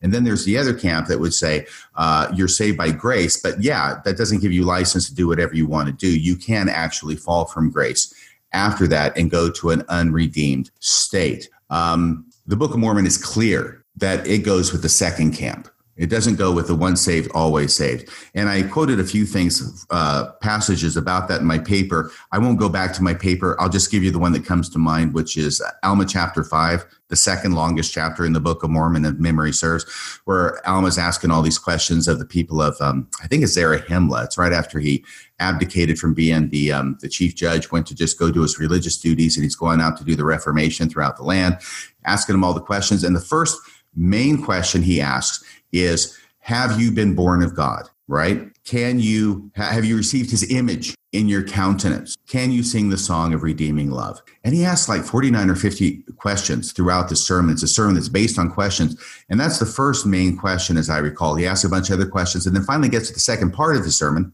And then he says, if you have been born of God, if you have received his image in his countenance, if you have felt to sing, sing the song of redeeming love, I would ask you, can you feel so now? Have you continued to do this? And so there's there, I think it's very clear that the Book of Mormon teaches that, yeah, you can do things that will cause you to fall from grace. Now, they're not necessarily the things that are taught in the list of commandments or the list of requirements that the modern Mormon church teaches. I don't see that in the Book of Mormon anywhere. But it does seem clear that it does not promote the one saved, always saved form of salvation, but that one can be saved and then fall to an unregenerated state once again thereafter. Your thoughts? Yeah, I mean that's I mean the view that that you could lose your salvation is basically what I what what I believe when I was already saying and what I read when I read the Book of Mormon. So I don't. I, I what do you believe now? What do you believe now, Matt? Are you once saved, always saved, or do you still believe that? Uh, so basically, as a so when I was studying uh, Christianity and Reformed theology, and the one of the key passages that helped me to understand that I, don't technically use the term um, once saved, always saved because sometimes there's kind of a little bit of baggage with that, like with the free grace community, where it's like, you know, you, you just believe there's no change of heart necessary, there's no change in lifestyle. You know, you just sign your card, you sign your ticket, and you get to heaven for free, you know? So that's kind of why Calvinists don't really use that term. We, we prefer uh, perseverance of the saints, meaning that, you know, whatever God, what work God has done in us, what he started, he will finish. That's the P in TULIP, isn't it? Correct. Yep. Perseverance so, of the saints. Okay, go ahead. Yep, correct. Um, so one of the key passages is John six. Um, so it says, "No one can come to me." Jesus is speaking speaking here, and he's saying to the crowd, "No one can come to me unless the Father who sent me draws him, and I will raise him up on the last day." So this is speaking to both total depravity, saying that naturally you can't come to God in faith uh, unless God draws you. And so if the Father draws you, you will come to Christ, and Jesus says that He will raise him up on the last day. So there's no ifs, there's no buts. He just says, "Those who come." Will be saved and will be lifted up. But so you can only come, but you can't come of your own free will. It's only if God draws you. Right, because we're born in a state where we're incapable of coming to God in faith. Okay. Okay. Uh, by the way, Paul, haven't heard from you in a bit. What do you think about this "once saved, always saved" thing? Oh, by the way, Paul, are you a Calvinist? Do you consider yourself a Calvinist? So I am not a Calvinist. Um, my my approach is, what does the Bible say? And hey, hey, hey, Matt's going to take offense at that. No, he, he won't actually because I, I come to some I come to some very similar conclusions as he does. Yeah. Um, but it's it's based on the text of the Bible rather than on the teachings of Calvin. Um, not that I think Calvin was necessarily wrong. Um, I just think that the Bible is our authority. Wasn't Calvin going off the Bible? Was he going off something else? Yeah, he was going off the Bible too, but uh, you know. okay, I, am sorry. Go ahead. I'm just having fun. You're fine. No, I so I I also fall into the camp of of of once saved always saved. That that once God has done that work in you, He's going to carry it through to completion, like like Paul says in Philippians one. Um, it's it's a good work that God does in you to give you a new heart and to redeem you, and He will He will finish that work. There's okay. there's uh, there's blessed assurance in salvation. All right. So if I'm correct about the Book of Mormon not teaching that, then that would be one of the places where you differ with the Book of Mormon and on salvation. Correct. Okay, great. Anything else on this question, or do you want to go to the next one? Um, I think that's pretty good. What do you think, Paul? We could probably just move on. Yeah, I think so. By the way, there are uh, just so my audience knows, uh, there's eight questions here that have been submitted, and we are to which one? Number four. Four. Okay. Yes. So, question number four: Do you agree that the Book of Mormon teaches imputed righteousness? Absolutely. It, by the way, go ahead.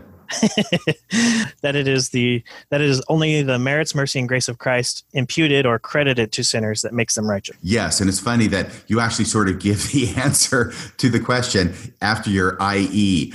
Yeah, that it is only through the merits, mercy, and grace of Christ, because you're quoting from the Book of Mormon right there. That it's only through the merits, mercy, and grace of Christ that we can be saved, is what the Book of Mormon actually states. Do you have that reference with you right now, by the way?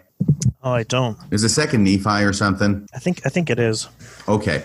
But it actually says that in the Book of Mormon. So, yes, absolutely. The Book of Mormon teaches imputed righteousness. And by that, I mean that we are not ourselves righteous through our good works. It is the righteousness of God and Jesus that is imputed to us through their grace, through our crying to them for that mercy that they impute to us. So, any righteousness that we have is their righteousness once it's been imputed to us. Any goodness that we have is imputed to us from their goodness. Any good works that we do is imputed to us from their goodness. And that kind of ties into what I was talking about before with the Book of Mormon teaching that God is the only source of good and that separate and apart from God, men are in the carnal state and women too, by the way. Men and women are in the carnal state and they will be evil forever unless, by the way, it's not unless they start obeying all these commandments, right? in King Benjamin's sermon. It's the natural man is an enemy to God and has been since the fall of Adam and will be forever and ever. It doesn't say unless they start obeying the commands, unless they start paying their tithing, unless they, uh, you know, start doing their home teaching or their ministering now, right? It doesn't say that. It says they will be an enemy to God forever and ever unless they yield to the enticings of the Holy Spirit. Okay. That's what we have to do. We have to get out of the way of what it is that God wants to do with us according to the Book of Mormon, at least the way I read it. So, one quick follow up question to that. Yeah. There's there's we've talked about the differences in in uh, evangelical Christianity, the difference between Calvinists, non-Calvinists. There's many different views. Um, Calvinists believe in irresistible grace that when God saves, when He draws, it's it can't be resisted. So basically, what you're saying is that to yield to the enticings of the Holy Spirit means you there is a possibility that you can that you can resist the enticings of the Holy Spirit. Is that correct? Yes, I think so. I think that the agency part in the book of by the way, I'm thinking that simply irresistible has got to be the closing song here. I don't know. okay. But but I think the Book of Mormon uh, as far as depravity is similar to that part of Calvinism, but when it comes to the ability to choose and to resist grace, so that you have to yield to the enticings of the Holy Spirit, you have to get out of the way of that. There's that element of choice there that seems to be talked about in the Book of Mormon that I think is different in that respect from Calvinism. Okay, thank you for explaining that. Uh, Paul, did you have anything to follow up on that with? No, no. I think we can go on to the next one, and I'll I'll take off from here.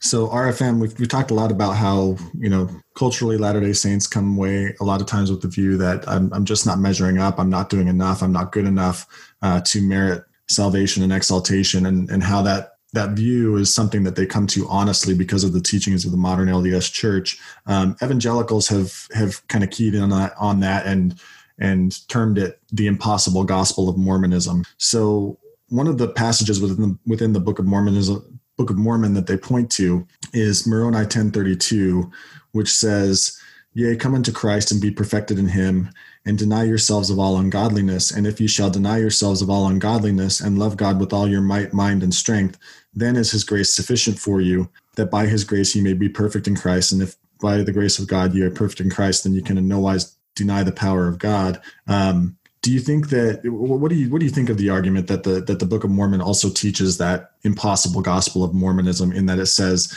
you know that it's it's it's once you've denied yourself of all ungodliness then is His grace sufficient for you? Okay, so here's what I think, and this is actually what I talked about in the opening part of that first paper I wrote, and I didn't go over this in the podcast, so I'm glad you asked me this. The Book of Mormon is jam packed with contradictory statements as far as this goes and I can find them. Uh, but let me just tell, talk to you about them in general first. There are statements in the Book of Mormon that talk about you have to be completely clean in order to inherit the kingdom of God. You have to follow all the commandments in order to be saved. You have to do everything that God wants you to be saved. Okay, so there's that line of thought in the Book of Mormon. But con- I won't say contradictory, but I'll say juxtaposed. Juxtaposed with those statements are statements about that you're saved only through the merits and the mercy of Jesus Christ and all the other things that I talk about in that paper. So the first thing I talk about is how is it then? And let me let me just go ahead and turn to this. You'll hear me turning the pages. I call it the problem of perfection in the Book of Mormon. And the problem of perfection is number one, that man must keep, and this is women too, sorry folks, that we must keep the commandments of God in order to gain eternal life, okay? And the second part of that is that because of the carnal nature, man is incapable of keeping the commandments of God. So we have this, they are actually contradictory, contradictory statements in the same book. First off, setting up the problem, which is you have to keep all the commandments in order to be saved. And then the other side saying, well, you can't keep all the commandments. So what are you supposed to do with that? And that's what the paper goes on and it studies and it sets forth what I think the Book of Mormon says about it, which is that, yeah, in the carnal state, we can't keep all the commandments of God, but we are required to keep all the commandments of God. And I think that this, these contradictions, okay, these contradictory statements are designed to actually bring us to the point where we realize that through our striving, at least this is the way it happened with me. C.S. Lewis kind of talks about a similar thing. Through our own striving to keep the commandments of God, we finally realize that we can't do it, that we are incapable of keeping the commandments of God. Because, by the way, God has set up a system. Let me come back to that later. I don't want to get off on a tangent. I'll try and remember to come back to it later. Remind me if I forget when I said because God has set up a system, okay? Um, but come to this point where we actually despair of being able to keep all the commandments of God because we can't do it, but we know it's critical that we do it in order to be saved, in order to be God, blah, blah, blah.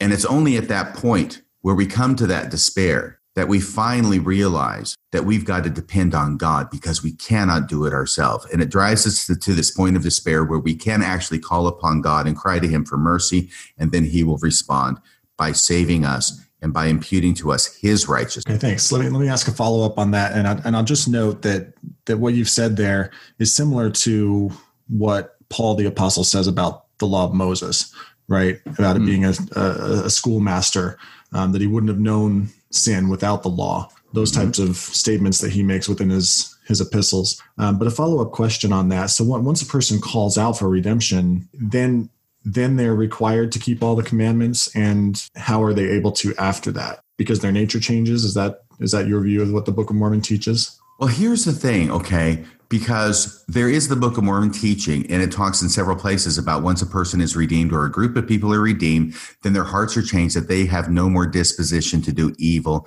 but to do good continually right but it doesn't actually talk about them actually doing good continually, right? It just talks about this desire being changed. And so the Book of Mormon talks about that desire being changed. So I want to recognize and acknowledge that. But in my own personal journey, I realized that uh, even though I felt different, I felt freed, like Matt talks about, I felt very happy. I felt at liberty now all of a sudden. Um, that I was still going to screw up and I was still going to make mistakes and I was still going to violate the commandments, right? It's just that it wasn't that big a deal anymore when I slip up because I have already trusted in God. He's imputed his righteousness to me. So I think that the Book of Mormon talks about the desires being changed, but I think in reality, no, it doesn't make you perfect. It doesn't mean that all of a sudden that you are going to be perfect in the sense of, and this is important, right?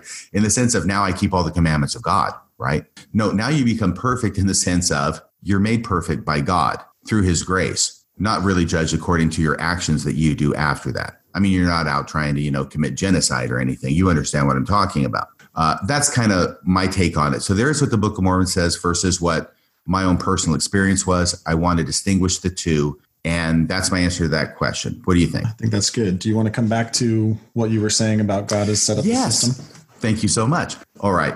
Now, God's in charge, right? God's in control. Okay. He sets up the terms of the plan of salvation. He comes up with these commandments. I know there's this idea in Mormonism that commandments exist eternally. They, they exist outside of God. He doesn't have control over them. They are eternal laws.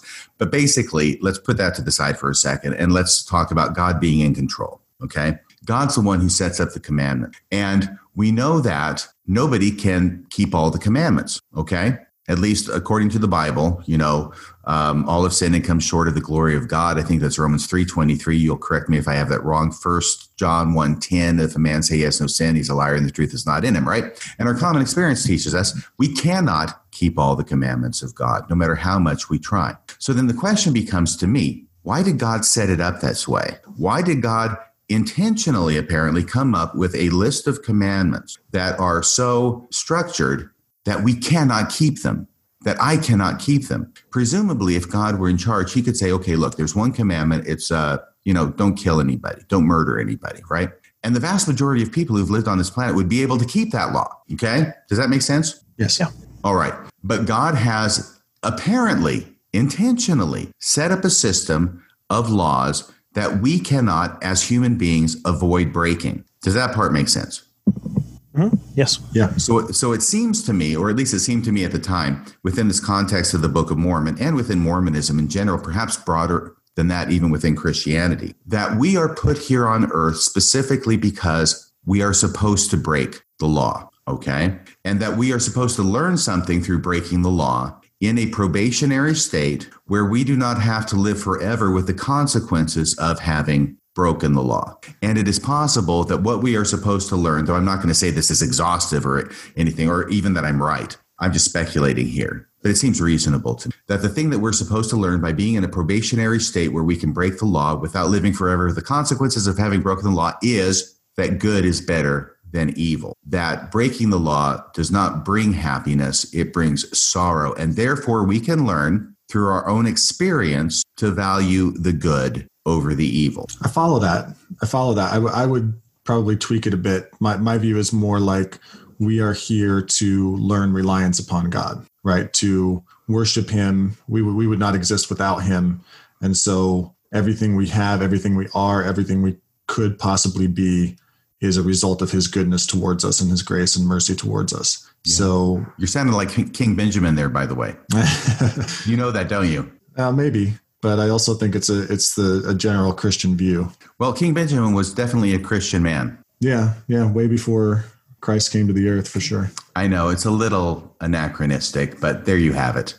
Matt, what did you think? Yeah, I, I, think I see what you're trying to say, and some some part of me thinks or hopes that maybe someday you'll be Calvinist, because you see this plan that God has set forth, and he's he's made it. You know, he's made it in such a way that he knew that we would sin, right? Without causing us to sin, without forcing us to sin, and that's a that's a Calvinist belief. Um, hmm. well, I tell you what, I probably will never be a Calvinist. I cannot guarantee anything at this point in my life. I probably will never be a Calvinist, and I know you've got a couple more questions, but I got to ask this question. Okay, when I was 12 years old, I was watching a Billy Graham crusade on TV, and at the end of it, he asked everybody to come forward, give their soul to Jesus, do the sinner's prayer, be saved. And even those who were watching at home on the TV, asked them to do it. I was alone in my bedroom watching the TV. I did it. I stood up or got down on my knees, whatever it was, and I prayed the sinner's prayer that he led me in personally, right, through the TV. And so I understand from Billy Graham, at least, I know he's not a Calvinist, or at least I don't think he is, I think he's a Baptist, that I was saved through that experience. So my question is this now that I have gone, joined the Mormon church, uh, basically outgrown the Mormon church as far as its doctrines and teachings and leadership, patriarchy, etc. Uh, and now really don't believe so much in Jesus as my personal savior anymore. Okay. That's this is a long buildup for a question, okay? But I think you know where I'm going. My question is going to be having gone through all that when I was 12 and everything up to this point now when I'm 60 years old, okay? Did that experience when I was 12 still make it so that I'm going to heaven or am I going to go to hell instead? Right now, this moment, heart attack, drop dead, Matt, what do you think? Really great question. Like like we've talked about before, it's a lot of uh, conditionals, a lot of ifs. If it's if it was true saving faith and you truly truly trusted in Christ and God justified you through that, then yes, you will you are saved. When you die, you will go to heaven. I like that one. I like your answer, Matt. So, but the caveat is that those who are saved, they may have hills and valleys in their faith, you know, throughout life. But I think if you know they need to god will keep them saved Do you know what i mean? So they'll never they'll never get to a point where they just outright deny everything uh, related to the gospel do you know what i mean? Mm-hmm. so like if someone claims that he was saved at 10 or, or 5 or, or whatever age and then later on they deny that christ is is god they deny that he is lord uh, we see all throughout the bible it says that you know you cannot you cannot um, you cannot confess that jesus is risen unless it's because of the spirit of god working in you.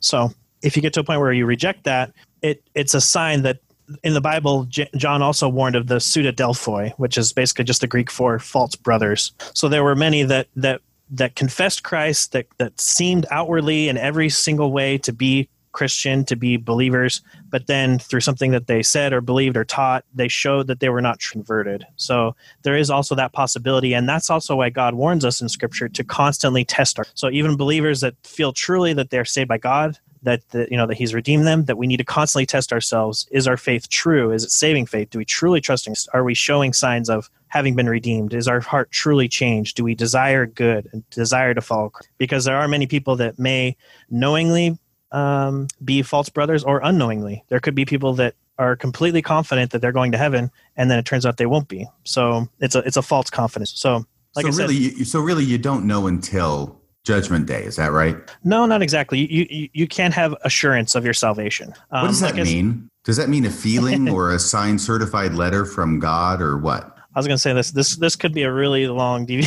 deviation from our, from our questions. Because you're starting to sound kind of squishy on me here, and I don't know if Paul would agree. But uh, the evangelicals I've talked to, and I know you you identify as Calvinist, but um, Sure. you know, basically, you this is the day, this is the hour, this is the minute when I gave my soul to Jesus and I asked Mm-hmm. Him into my life as my personal Savior. Boom, that's when I was saved, and that's all there is to it. That's my assurance. That's my uh, I won't. I don't want to say the golden ticket, but you know that that's my assurance right there. And I am sure, I know, I understand because of that, and that's not going to change. And I don't have to worry later on. Well, am I sort of off track, or what's going to happen to me when I get in front of Jesus on the final day? And I guess I'll have to wait and find out because that's starting to sound like what Mormons believe.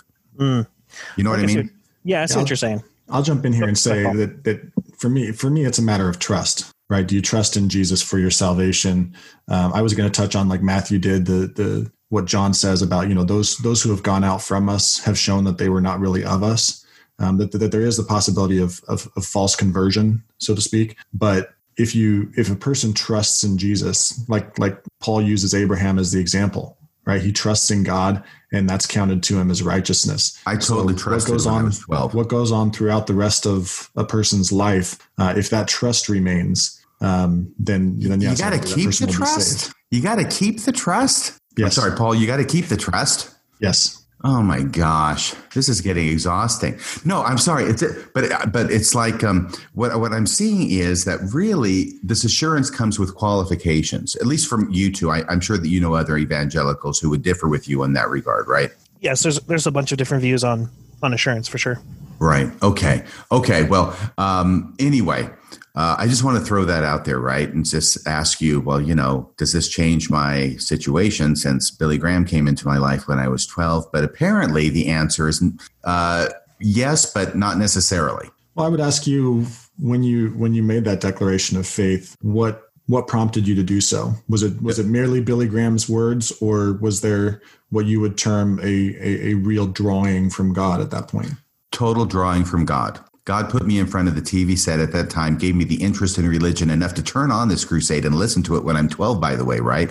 Nobody's making me do this. Nobody's in the room. I'm kind of, you know, not wanting other people to know I'm doing this. Totally God. Does that make it better for me? i would so, so. and did and one quick question with that too is, did you recognize that you were a sinner in need of saving? Because uh, because in the Reform view, when we read Scripture, we see that faith is not merely just exercising faith in Christ; it's also turning away from sin towards Him. So there's this: our faith needs to be a repenting faith, where we're we're simultaneously turning away from sin and trusting in Christ alone to save us. So would you say that you also had that aspect of that conversion experience? Absolutely. Yes. So now I'm in.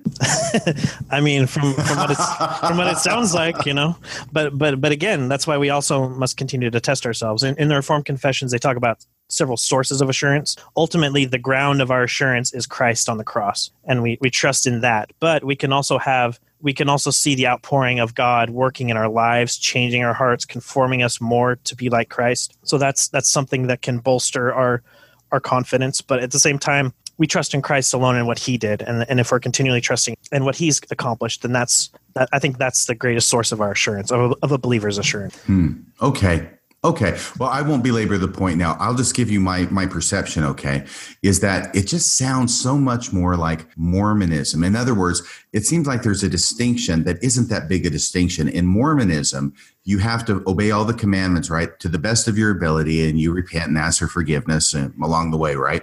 To make up for those uh failings. But at the end of the day, you stand in front of Jesus and he judges you. And that's kind of when you get to find out whether you made the grade or not, whether you were good enough to get into heaven or which heaven in Mormonism, right? So in Mormonism, you're judged based upon the works you do in your life, right? And and you find out at the end whether you're saved and it sounds like what you're saying is similar that you know you go through an experience like i did when i was 12 or the experiences you described but then you still have to go throughout your life without this necessary surety in other words it's not necessarily sure uh, that you're going to go to heaven and really it could fluctuate it could go down valleys and hills as you talked about and really, at the end, you still have to stand before Jesus and find out whether you lived your life after you were saved or after your conversion experience sufficiently in order to go to heaven. Do I have that right?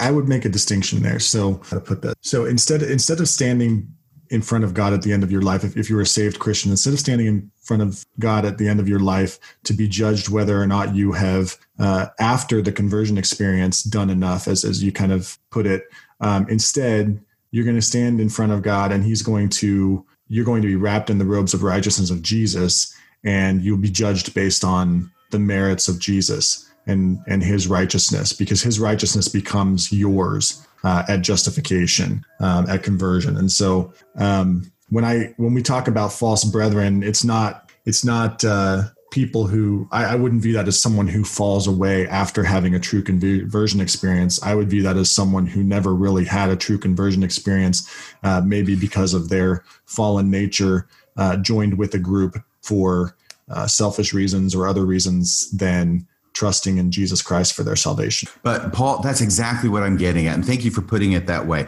Because it seems to me that whether you're in Jesus's robes or somebody else's robes at the end, um, that really what you're finding out is whether your conversion experience, whenever it happened, whether it was 12 years old like me or some other time in your life, whether that was a real conversion experience, that you're finding out at the end whether the conversion experience you had was a real conversion and I've heard this before from others, and that's why it brought it to mind and why I'm maybe hammering this point too hard for uh, other people, and maybe they're bored with this by now.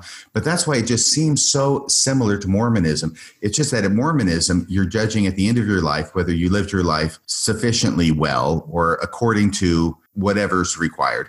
And in this other view that you're talking about, you don't judge it at the end of your life. Instead, you judge it as at the point of your conversion, whether that was a real conversion. But the real conversion is based upon how you live the rest of your life. Do you see what I'm driving at? I think so. I, I think I do see it. Um, I still see a major difference though, because at the end at the end of the Mormon's life, if they've if they've trusted in the gospel that Mormonism preaches, uh, at the end of their life, they're hoping that what they have done is enough, right? At the end of a Christian's life, they're not hoping that what they've done is enough. What they're hoping is that what Christ did is enough. They're, what they're trusting in is that Christ did enough. Mm-hmm. Okay, and I hear what you're saying, and I think I know the answer to this last part, but I'm going to bring it up here again.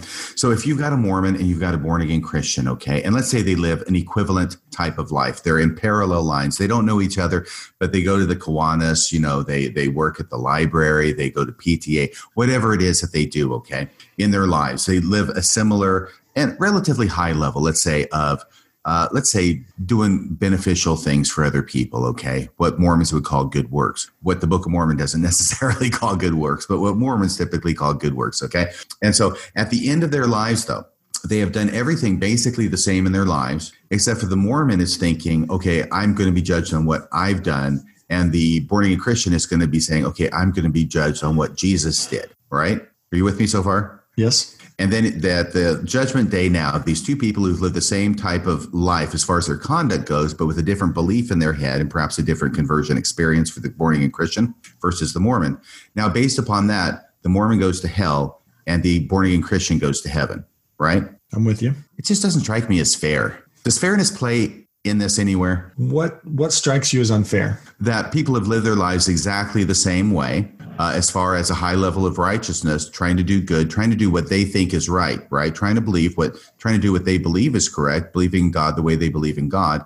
And at the end, it's like, hey, sorry, it doesn't make any difference what you do. It's what you believe or how you conceive of me. And so, based on that, now, you know, you, uh, Paul, you get to go to heaven uh, forever to sing with heavenly choirs and have it really good.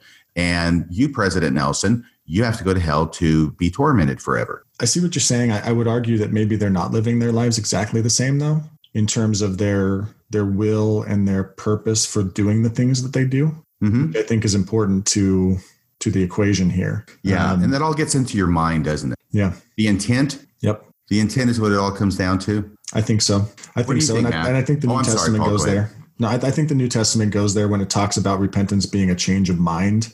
Right? We often think of repentance as as being, you know, oh, I'm sorry, right? And you are sorry, but it's a change of mind with regards to uh, your actions and your will and the reasons why you do things. hmm Matt, did you want to throw in on this? Sure. Yeah. Sorry about that. Uh, yeah, like I was saying, I had to move my car because there's no way to park from 9 to 3 p.m. at different parts in the streets. They sweep them. So I apologize. I had to hurry and go out and move it because it was either it was either going to get towed before or towed now. So, um, well, I think we have to start with the premises that first of all, God is sovereign, as we've mentioned previously, that He has an extens- all extensive knowledge of things past and future, and that all things are according to His plan. We also have to understand that we deserve only punishment for our sins, that none of us deserves heaven. So when we talk about fairness, when we're talking about salvation, if God were entirely fair and just, we would all go to hell because that's what we deserve. And so we have to really truly understand this. And this is contradictory to How about if God were just mindset. nice? How about if God were just nice? Is Well, God, God nice is- at all? God is loving and merciful, but he's also just. Yeah, I'm not hearing that loving and mercy coming through strong and clear on this. So if we look we look in scripture, we see all throughout scripture that God has a very high standard, a, high, a very very high standard. And like you said, we can't live up to. it. When we see uh, Aaron's sons, Nadab and Abihu, they were consecrated as priests and they were obedient to what God had commanded, but the one thing they did wrong was they offered strange fire on the altar. And because of this God consumed. So if we look at it from our perspective, That was the sound effect of the flames coming out of the temple and consuming them for offering the strange fire on the altar, whatever the hell the strange fire means. Right, yeah. Um, so from our perspective, yeah, that seems pretty mean. But this is God demonstrating He is entirely sorry, I think this is a passing. Oh, it's okay. I can't hear them. Can you hear those, okay. Paul? No, I don't hear anything. Okay. Okay, cool. Um, my mic is is cardioid, so it kind of filters it out. But Okay. just want to make sure. So anyway, um, so but from God's perspective, He's trying to show us that His law is perfect and we cannot transgress that law. Now, what happened with his next two sons? They, I, I believe that the story goes that they were supposed to eat an offering according to what God had commanded, but they did not do that. And so, Aaron, already having lost two sons, he pleaded for mercy and he spoke to Moses and he pleaded for mercy that his other two sons wouldn't be consumed uh, like his previous two sons were. And God showed mercy on them. So, this mercy is not something that we deserve, it's not something that we earn. It's something that God gives of his own free choice. So, when we talk about salvation, the same is with us. We can go through Romans, you can go through chapter 9 of Romans. This is a Calvinist favorite passage, but basically, Paul is comparing the two sons, um, Jacob and Esau. So we know from scripture that Jacob, of his own actions, he was not a great guy. He stole his brother's birthright by pretending to be him.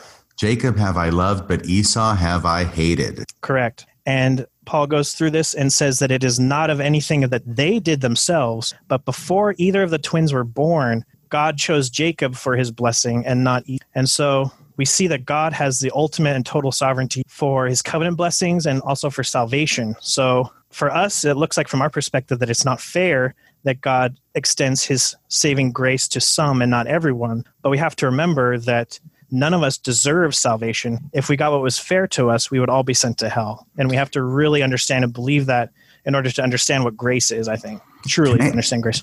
Can I ask you a follow up question, Matt? And I apologize here. Sure. Okay, God's in charge of everything. He's sovereign, right? Mhm. Why didn't he just set up so the default position was everybody goes to heaven? It Everything sounds, it is- sounds like he's being controlled by this system that the default position is everybody goes to hell when he could have just as easily done it the other way, right? I mean, he could have done it the other way, couldn't he? if if he had chosen to, he could have saved everyone. But I think, um, and the Reformed commentators speak of when we look at the garden, we see Adam speaking with God, walking with God in the garden. We see God as creator. But because of the fall, which was also part of God's plan, because of the fall, we now get to know God as the Redeemer. So if God just saved everybody, we wouldn't truly know the justice and the holiness of God. But because God saves some and and chooses to pass over others, we know God is both Redeemer, Savior, and merciful God, but also as the just and holy Judge. And He does all this for His. It's it's not something that that we can demand of God. It's something that He gives freely. Okay, well, I think you've done a great job expressing your views, and I'm not going to sit here and uh, debate with you any further. I'm sorry. I'm not trying to be antagonistic. Maybe no, you're fine. that's part you're of my natural man, the antagonistic radio free Mormon. Um, but that's great. Okay. So were there, were there, I know we're running short of time now and that's largely my fault. Uh, were there any other questions that you wanted to follow up on? Maybe we can just. Um... Oh, hey, you had mentioned this. You had mentioned this, uh, Moroni chapter 10, verse 32. Mm-hmm. You can read that. You know, it's funny because if you read that as your typical LDS person, then when it talks about denying yourself of all ungodliness, you naturally read that as keeping all the commandments of the LDS church, right? Mm-hmm. Just like in, uh, what is it, um, Mosiah 3, is it 19, about um, the natural man is an enemy God and will be forever and ever, unless he yields to the enticings of the Holy Spirit and putteth off the natural man. And when Mormons read that, they hear, putteth off the natural man means following all the commandments of the LDS church, right? It becomes something that's required of them to do. And yet, when you read the same passage from Moroni 1032, from the other perspective, right, looking at the grace of Christ and the power of God in salvation, and not what we do, then other elements of that same passage leap out. It says, Yea, come into Christ, as in Moroni 1032, for those of you following along at home. Yea, come into Christ and be perfected in him. Right. So the question now is, what do, what, do, what do we have to do to be perfected in? What does that mean? Right. And deny yourselves of all ungodliness. Now, we've talked about how the natural knee jerk for the Mormon is to say that means follow all the commandments of God, but it doesn't say that. Okay. It doesn't say that's what it means, but it goes on. And if ye shall deny yourselves of all ungodliness, whatever that means right now, okay, and love God with all your might, mind, and strength, then is his grace sufficient for you. And this is important, I think. I thought about this overnight before this um this interview, that by his grace ye may be perfected in Christ. Now wait a second. It just used the same expression. Did you note that? The first part says, Yea, come into Christ and be perfected in him. And then it goes on and it says that by his grace ye may be perfect in Christ. See, that's how it is that we're perfect in Christ, is by his grace. And then it goes on and finishes and it says, And if by the grace of God ye are perfect in Christ, ye can in no wise deny the power of God. See, it's the power of God, the grace of Christ that saves us. Nowhere in there does it talk about what we do or that we have to follow commandments in order to be saved. Indeed, to the extent that we're following commandments to be saved according to the Book of Mormon, then that's detracting from the grace of God and the power of God. Yeah, and I would agree. I would agree that that alternate reading is there. Um, I would ask you: Do you think that the default reading for Latter day Saints when they come to that passage and they see where it says, you know, you must deny yourself yourselves of all ungodliness, and they freight that passage with keep all of the LDS commandments. Do you yeah. think that that that comes from trying to integrate in the teachings of say the doctrine and covenants oh i think it definitely has to do with integrating the current teachings of the church and the doctrine and covenants does go on there is an evolution that goes on and basically what's going on here is in the book of mormon let me back up for a second. There's two main uh, paradigms, one of which is uh, more on grace, okay, and more on the person's relationship, the individual's relationship with God and the grace of God in being saved. Now, that cuts out the church as an institution, okay? When you have that kind of paradigm, the power of the church as an institution that can administer or withhold saving ordinances through the power of the priesthood is diminished. So, this idea of the salvation by grace is taught in the Book of Mormon is sort of toward one end of the spectrum. At the other end of the spectrum, though, is the church, which ends up being organized after the Book of Mormon comes forward, and then all these revelations received and all of these uh, priesthood offices and different priesthoods themselves are instituted within the LDS church. So over time, the LDS church now becomes an institution that is a formal institution that claims to be able to give saving ordinances to its members, right? To the extent that it does that, it is now evolving away from whether it's up or down that's personal opinion but it's definitely different and evolving away from what we have in the book of mormon where salvation is not administered through a church or through priesthood or through priesthood offices and ordinances. Instead it is directly between the individual and god. But allowing salvation to be between an individual and god removes the authority of an institution like a church over the members and it removes their power to get the members to do what it is they want the members to do. Good. Thank you for that. I, I uh, want to thank you, RFM, for taking the time to, to talk with us. And I, I, I, think I hear you saying that you, you definitely see an evolution from the Book of Mormon to the Doctrine and Covenants. Maybe maybe we can just touch on my last question if you've got a few minutes to go go through that. Sure. Okay.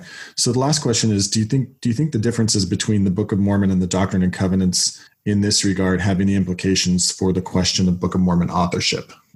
Well, you know, I if you're talking about Book of Mormon authorship in terms of it being what it historically presents itself as being, i.e., written by Jews a long time ago that made their way from Jerusalem over to America, is that what you mean? No, I mean uh, whether whether they're the distinctions between what's taught in the Book of Mormon and what's taught in the Doctrine and Covenants, which which we know most of the Doctrine and Covenants came from from the mind of Joseph Smith.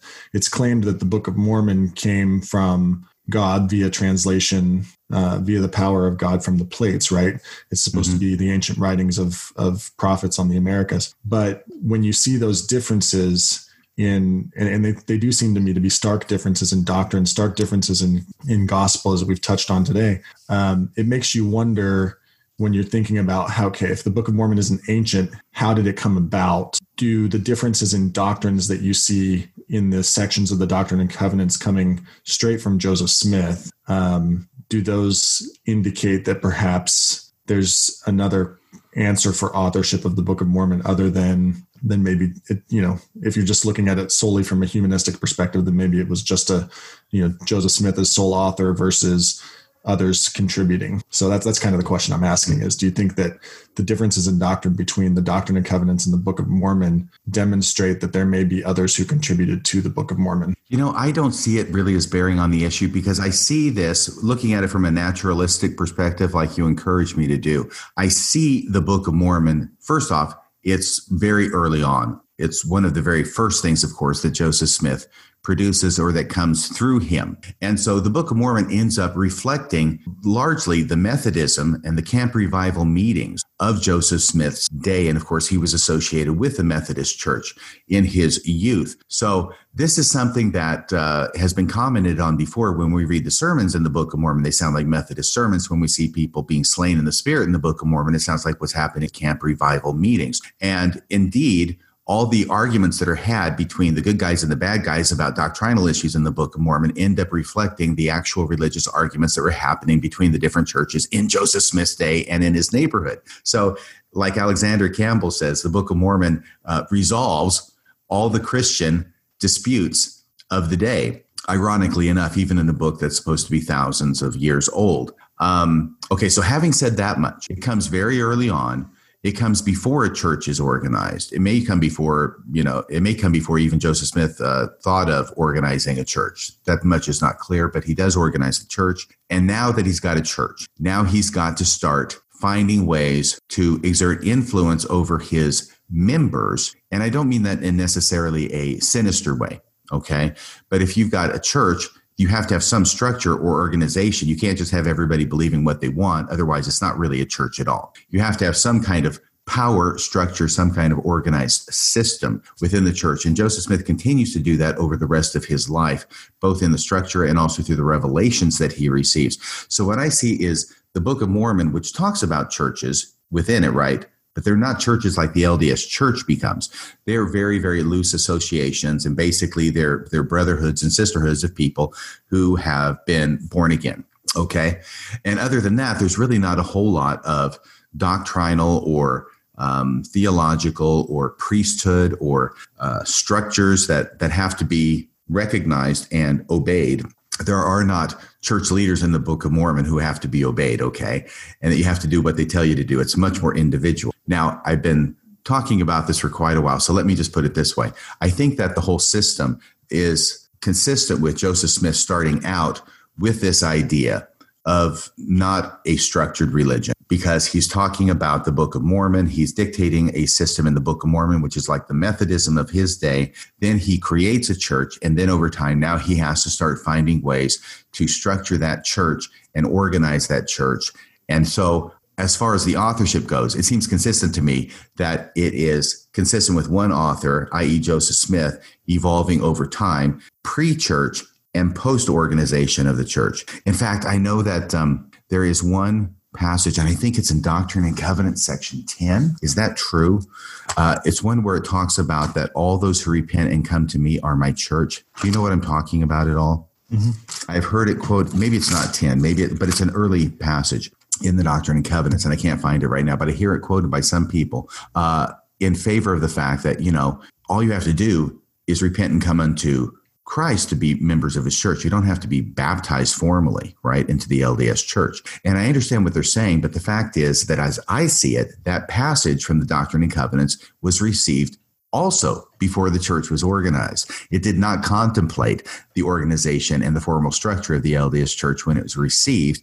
And therefore, that idea falls more in line with the doctrine I see in the Book of Mormon as opposed to the doctrine of the church after it was organized. Interesting. So, okay. So, what I'm hearing you say is that you, you definitely see an evolution, but that it, you see it as consistent with a sole author, with Joseph Smith as sole author and evolving in his views um, and evolving as a necessity as he builds a church. Yeah, there's so much that is in the LDS church and the revelations afterward that does not appear in the Book of Mormon. And in fact, a lot that actually contradicts what's in the Book of Mormon.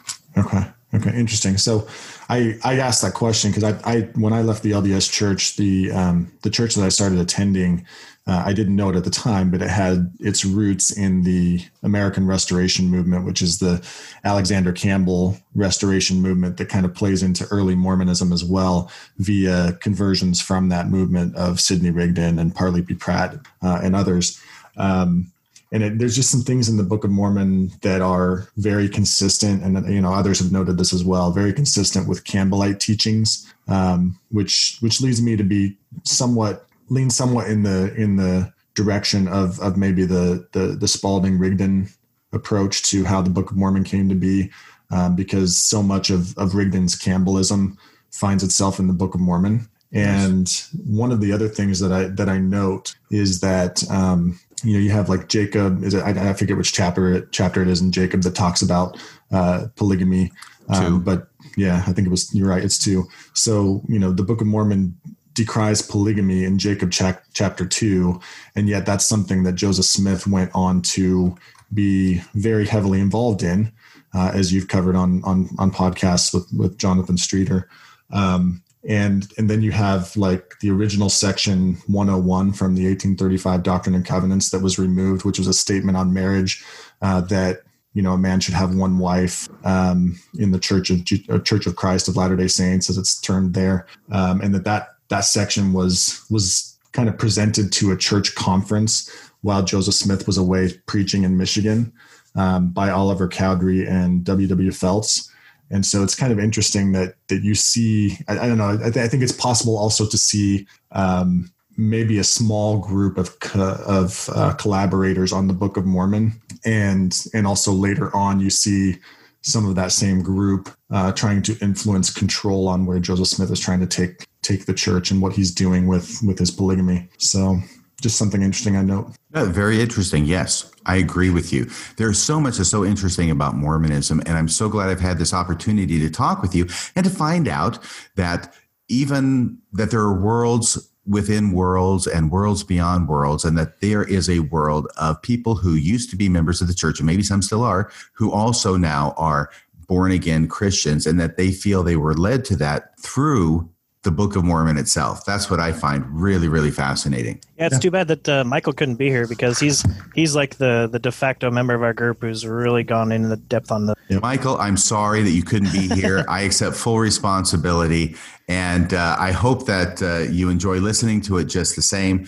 Thank you, both of you, Matt and Paul, for joining me today for this interesting discussion. I wish you both the very best in your respective paths. And by the way, once again, the name of the podcast is Outer Brightness. Give it a listen. Thank you. Right. Hey, and definitely, you know, thank you for for allowing us to come on and and having this conversation with us. Um, we we appreciate the fact that you you know you put to us some tough questions. I think turnabout is fair mm. play in that regard. and um, I'm sorry, they they were just I, w- I had not planned that honestly.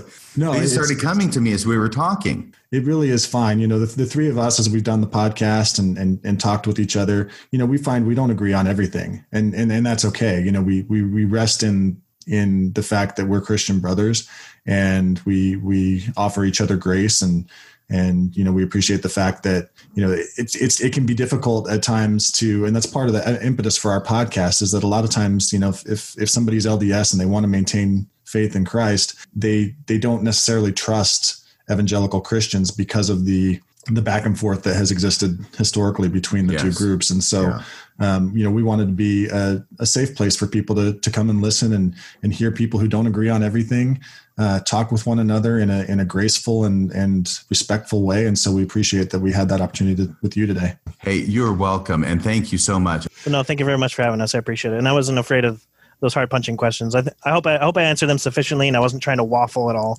You know, It's sometimes okay. Sometimes guys- answers have I- to be nuanced. I know that these are issues that you already have encountered and that you've resolved in some way or other. And I was basically just trying to find out how you thought about them. That's great. Well, I appreciate the question. Thank you for having us. Guys, thank you so much.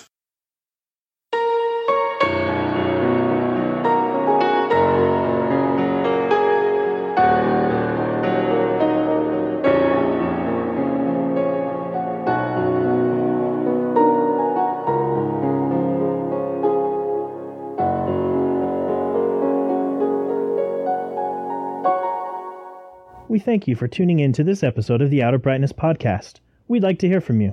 You're invited to visit the Outer Brightness Podcast page on Facebook. Feel free to send a message there with comments or suggestions by clicking Send a Message at the top of the page, and we would appreciate it if you give the page a like. We also have an Outer Brightness Podcast group on Facebook where you can join and interact with us and others as we discuss the podcast, past episodes, suggestions for future episodes, etc. We would love to hear from you and hope to speak with you soon. Stay bright, Fireflies. You can subscribe to the Outer Brightness podcast on Apple Podcasts, Google Podcasts, Google Play, Castbox, Podbean, Spotify, and Stitcher.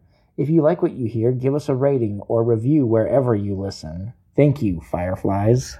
You can also connect with Michael the ex Mormon apologist at fromwatertowine.org, where he blogs, and sometimes Paul and Matthew do as well. Music for the Outer Brightness podcast is graciously provided by the talented Brianna Flournoy and by Adams Road. Learn more about Adams Road at www.adamsroadministry.com.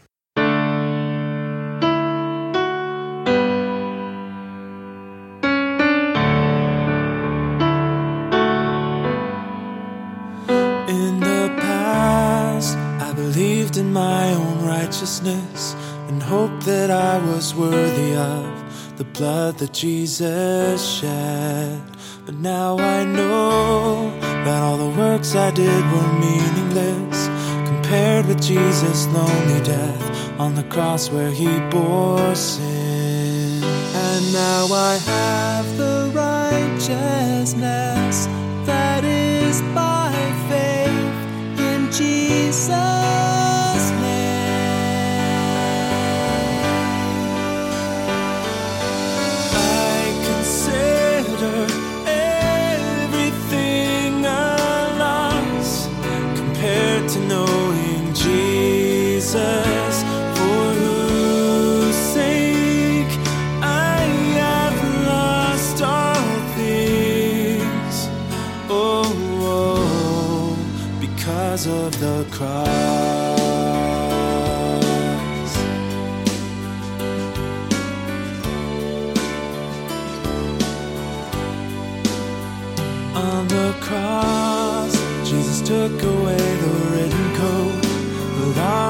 that stood opposed, and nailed it there for me.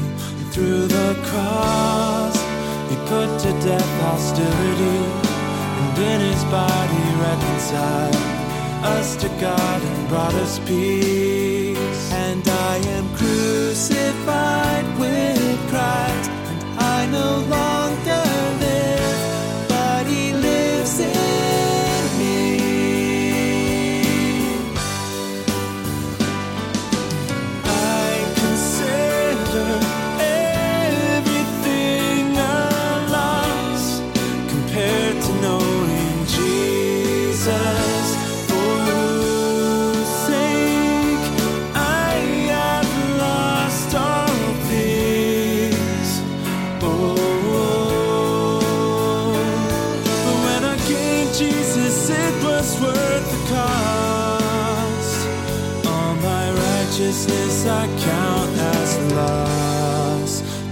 cause of the cross.